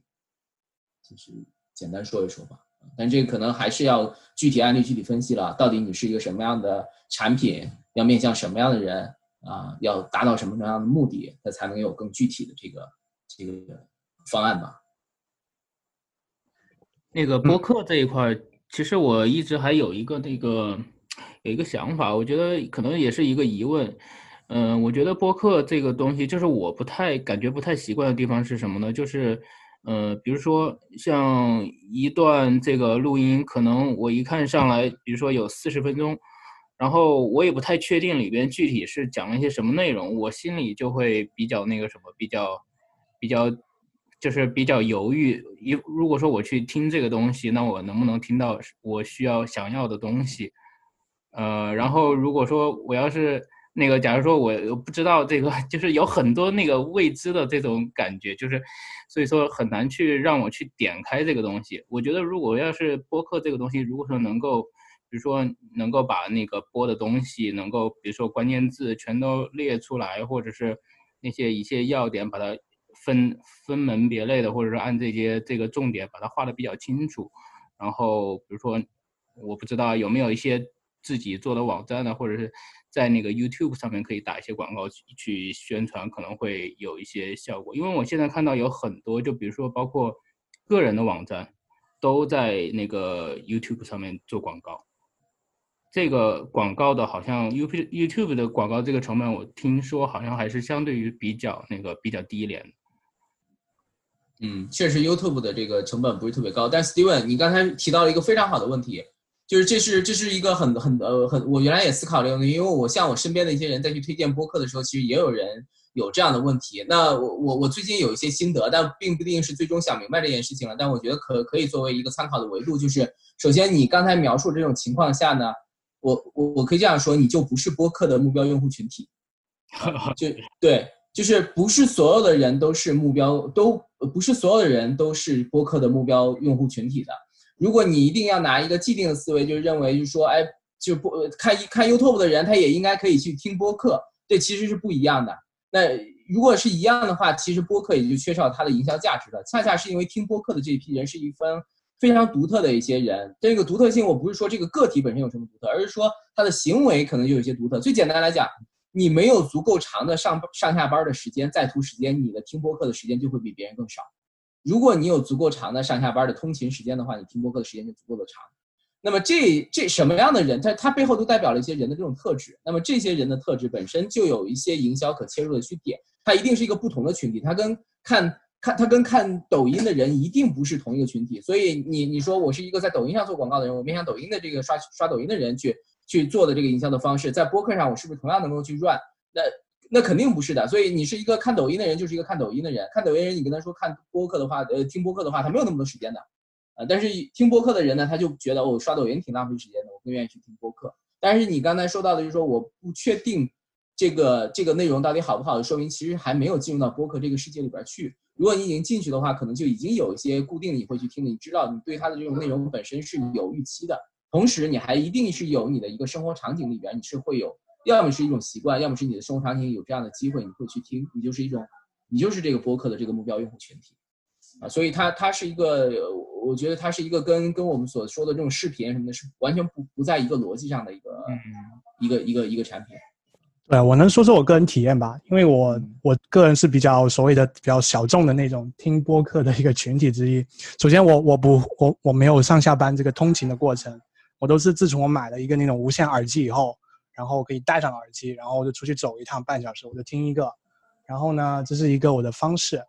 第二个呢，就是我同意刚刚 Benny 说的，这个播客的转化率非常高，因为就像我一样，我听了好多播客，然后，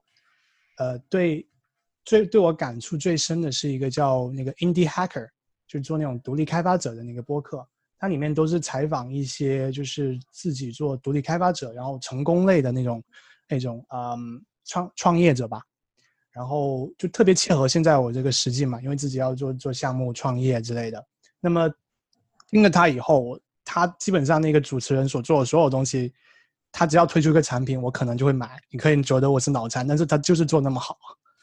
所以 对，就是这个意思。没错没错，你刚才说的健身跑步是一个非常好的场景，嗯，就是健身和跑步的这个群体里边，听除了听音乐之外，听播客其实是一个很重要的选择，不一定只是听音乐。所以，当这个时候，你就会发现，说播客有效的帮你剥离出来一批特殊的群体，就像在知乎上逛的那些人，他有他独特的营销价值一样。所以，从营销角度来讲，你也应该重新去定位播客上的这一些人到底是一个什么样的一个群体，应该是怎么样。所以，呃，播客是有，我是觉得它是有一个呃未来还是有会更好的这种这种发展的。但其实刚才他们很多人讨论到这个平台的问题，那播客现在其实我觉得遇到最大的问题就是它不像它跟 YouTube 这样的平台比起来，它没有一套非常完善的变现的机制，这才是比较大的一个一个问题。它没有替这些播客主，现在基本上就是播客主自己去做贴片的广告，对吧？我我开头我接一个广告，接一个广告，然后我开头给播一个什么样的广告，而不是通过自动化的投放的这种方式，不像 YouTube 的那种贴片广告是自动化投放的。那么，所以它的生态链。呃就是对于，尤其是对于制作播客的人来讲，它生态链没有完全搭建起来，才是制约这个发展的一个一个因素。但我觉得这个这块儿，包括那个 Shopify 现在也在这一块儿，呃，不是不是，那个 Spotify 也在这块儿这个大力的投入去去去推动这这这个东西，可能会有所改善。那个我补充一下，就是那 Anchor 那个平台，它其实你上传了音频之后是可以加那个 sponsor 的那个 ad 的，嗯，但是你不知道。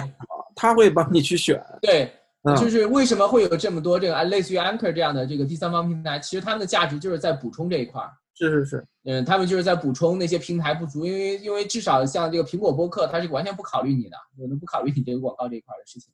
所以就得有这种地方。但是好像 Anchor 也也是被。Shopify 被那个 Spotify 收了吧？好像 Anchor 是。对对对，Anchor 是先之前就被收了。嗯啊，对，他也被 Spotify。Spotify 这个大发力啊，这个那个 Joe Rogan 那节目，这个 猛收，这个太猛了，实在是。他们说以后这个播客界就分成两块了，一个是 Spotify，另外一个是其他的。因为内容上，内容上到明年那个那个 Joe Rogan 明年就只在 Spotify 上放了。啊，对对对，他 YouTube 上也不会放了，就全部都停掉了，那就都没有。对，然后刚才那个俊丽说那个内容，呃，不是 Steven 说的吧？就是你想知道哪些内容对你有用，那就看这个做这个播客的这个他有没有去做好这个 show notes 啊。做的比较好，把这 show notes 都做几分几秒还。是很详细，几分几秒讲了什么事儿，提到了哪些书，提到哪些人，提到哪些话题，我觉得很多还是做的很好。是是是，所以回头我我下边分享几个节目给你，你可以听一听，我把你拉到坑里。嗯，也可以体验一下 这个，还没有我们没有特别找一个体验过。播客群，从那个里面，嗯，嗯，我觉得这还是蛮有意思的。其实我觉得按按照这个思路来讲的话，做播客这种宣传，可以在比如说类似于像国内这种宣传方式，你可以在 Google 上面去写一些文章啊，或者是介绍你的那个这个播客，就是以什么主题为主，采访一些什么样的人，讲的一些哪些话题，这样我觉得也是一个比较好的一个宣传方式，可能。对他们好多都会这样做吧，他们很多播播客都还有自己的这个小网站，有的就是一个博客，就是相结合的都有，结合做起来好的都有。我我发现这最近的打法就是播客，它会呃先做一个社群，就是在网上有一个那种论坛一样，然后它会在播客上让你去就导流到他们社群里面，就做一个社区，然后在上面互相交流一个。但不是每个博博客都这么做，但是像那个我最成功那个就是 Indie Hacker，它就被 Stripe 给收购了，然嗯后它就完全没有广告，所有的内容都是全是干货，就是做的非常好。那还有一个杂志呢，叫 Increment，还挺不错的，好像。是吧？对对对，也是专门跟那个跟技术圈相关的吧。然后每期一个主题，之前有架构啊，有设计，还有嗯团队管理、开发，就是就是跟跟 IT 技术相关的这个都还挺好的，我可以回头 share 给大家。嗯，然后就我上次请那出版那边我也讲到一个，其实就是南韩韩国那边有一个有一个年轻的出版人很有意思的，就是说。他就通过做 podcast，然后积累了一一帮这个粉丝之后呢，慢慢的，他就不是先出书了，就是先请这个写书的这个人，先请这个作家来聊，聊之后，然后就看你这个每一期这个粉丝的，就是来听这个听众怎么样，反馈怎么样，粉丝的反馈怎么样，然后再去判断这个书怎么出法，甚至说你到最后，因为它的效果特别好嘛，到最后甚至说你的粉丝可以先掏钱啊，先相当于预预。预定这样的一个形式，众筹一本书，对，呃，他不是众筹，他那啊个他就是要出，他本身就是一个出版人。嗯，呃众筹的更多的是说我这个书的作者自己发起嘛，但是对。他是他是一个纯粹的一个 publisher 这样的角色去弄，这样的话就可以很快的把这个资金的周转这个周期压得很短了嘛，因为你出版啊。这个周期很长嘛，嗯，啊，所以这个就还挺挺有意思的。呃挺有意思的，这个真的是很有想法的这些人，把这个现在这个。多媒体的这种不同媒介的组合，真的是玩的还是挺挺那什么的。关键还是这其实就是一个圈层经济的问题，就是不管是播客也好，还是你是这种社群也好啊，B 站也好啊，你会发现其实就是这个社会变得就是多元化的这个这个这个现代性的这种特征呢，就是说让呃相似的人总想找一个地方跟相似的人聚在一起，那么所有的这种东西就是只是实现了这件事情。那么一旦相似的人聚在一起的时候，他们的共同价值就可以，无论它是一个商业型的价值还是什么价值，就可以通过某种途径去实现。嗯，播客其实是这样，我通过这个播客把这个主播跟主播勾连起来的，其实就是跟这个主播相似的、相似的这个这样一个小的圈层的这样一个群体。那么这个群体本身内部就包不无论是出书、出大家喜欢看的书，对吧？就像那个其实听那个忽左忽右经常讲到那个跟战争史有关的时候，经常提到说这个一本这个很大部头的这个战争史的巨著翻翻译完之后就卖四千本，卖五千本，对吧？太小众了。但是如果你提前把这些人给聚在一块儿呢，其实也不是不可以去出，对不对？只是说。嗯，如果有太多未知的情况下，我去出，或者说出版商是没有动机去出的。如果说我已经很确定了有五千个人要去买的话，其实出一下也就 OK 了。我我觉得觉得这个是是也跟这种圈层经济是有很大的关系。对，嗯，好，看大家还有什么问题？嗯，那个，如果没有的话，我们就先到这儿，有两个半小时了。对，然后，搞得很久啊。回头我们真的可以考虑建一个，是电报群呢，还是微信群呢？这这个这个 podcast 这个，像 Podcast 的你得建建个电报群吧？嗯，电报群，电报群，微信群，因为我看有些在微信上发是打不开的，这个直接就哎给他们杀了，我操！对对对对对对，有这样，你所以你看那忽左忽右都分这个 国内版、中国版跟这个 对吧海外版，哎，太不容易了。对，先不说这个，回头那个行吧，我再我我再弄个电报群吧，就跟 Podcast 情况一样。嗯，那那个群主群主 Brian Brian 那个，我觉得我们这个要是搞成一个圆桌的会议的话，你这个也可以弄成一个 podcast 呃，月更。我们这有发呀，我每期活动不都发 Podcast 吗？嗯，对呀。嗯。然后把它给捧火了。把你们捧火啊，就就 OK 了。回头那个，我觉得有必要请请那个 Simon 和那个军旗一起讲讲这个你们现在自己创业的项目，创业的这些项目的这个对这个状况啊，有什么有意思的故事啊，嗯，有什么好的经验体会啊，可以跟我们 share 一下。嗯，哎呀，目前还在埋头苦干，所以就没有什么时间去宣传这些。宣传还是很有必要的，真的。你你们要宣传了，你比如说来听的人，大家觉得哎，那哪天突然他们觉得有一个合适的事情，就说不定会找你们做。这个。嗯，要要要要，这个这个我也认识到，这个我也认识到。不过就就像其实跟知识付费也是一样的，就就可能我们真正在做一件事情的时候，就是想着把这个产品先给做好了，然后让产品自己去说话嘛。哎呀。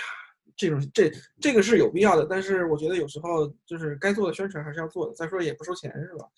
咱们都是 totally free。但是我觉得宣传其实还是次要的。其实因为我我我作为一个这个过去的这个经常创业创业，其实我我原我原来觉得这个 brand 这个这个平台很好的地方在于说，其实慢慢你们真的作为创业者的话，你们逐步会有更深的体会。其实作为创业者还是蛮孤独的，这个心理压力也是比较大的。然后还是需要呃有一些这样的这个这个呃机会或者一些一些一些场景下吧，可能会有一些人一块来聊一聊，去分享一下，呃，甚至有有些机会讲出一些自己的疑问，跟大家一块去探讨。我觉得有交流的环境其实是一个很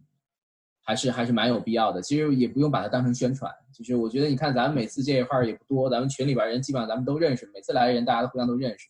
其实就是一种交流。当然大家也会支持你们的产品。嗯。同意，同意。嗯，对，反正我觉得就创，对，反正我自己觉得是创业这个圈子是，就遇到很多各种问题，然后各种方面的技术的融资的或客户啊，然后获客啊之类的，好多话题都可以聊。然后这个确实是，就是说其中社群的一个力量就是 inspiration 嘛，对吧？就这种灵感性的，然后传染性的这种这个这个需求，这也是通过这样一个圆桌。这样一个形式能够解决的一个问题，嗯，没错，嗯，好，那咱们就先这样，好，好，谢谢，谢谢，回头我会把那个视频、音频发出来啊，好的，哎，拜拜，那先这么着了啊，哎，嗯，好嘞，好，拜拜，拜拜。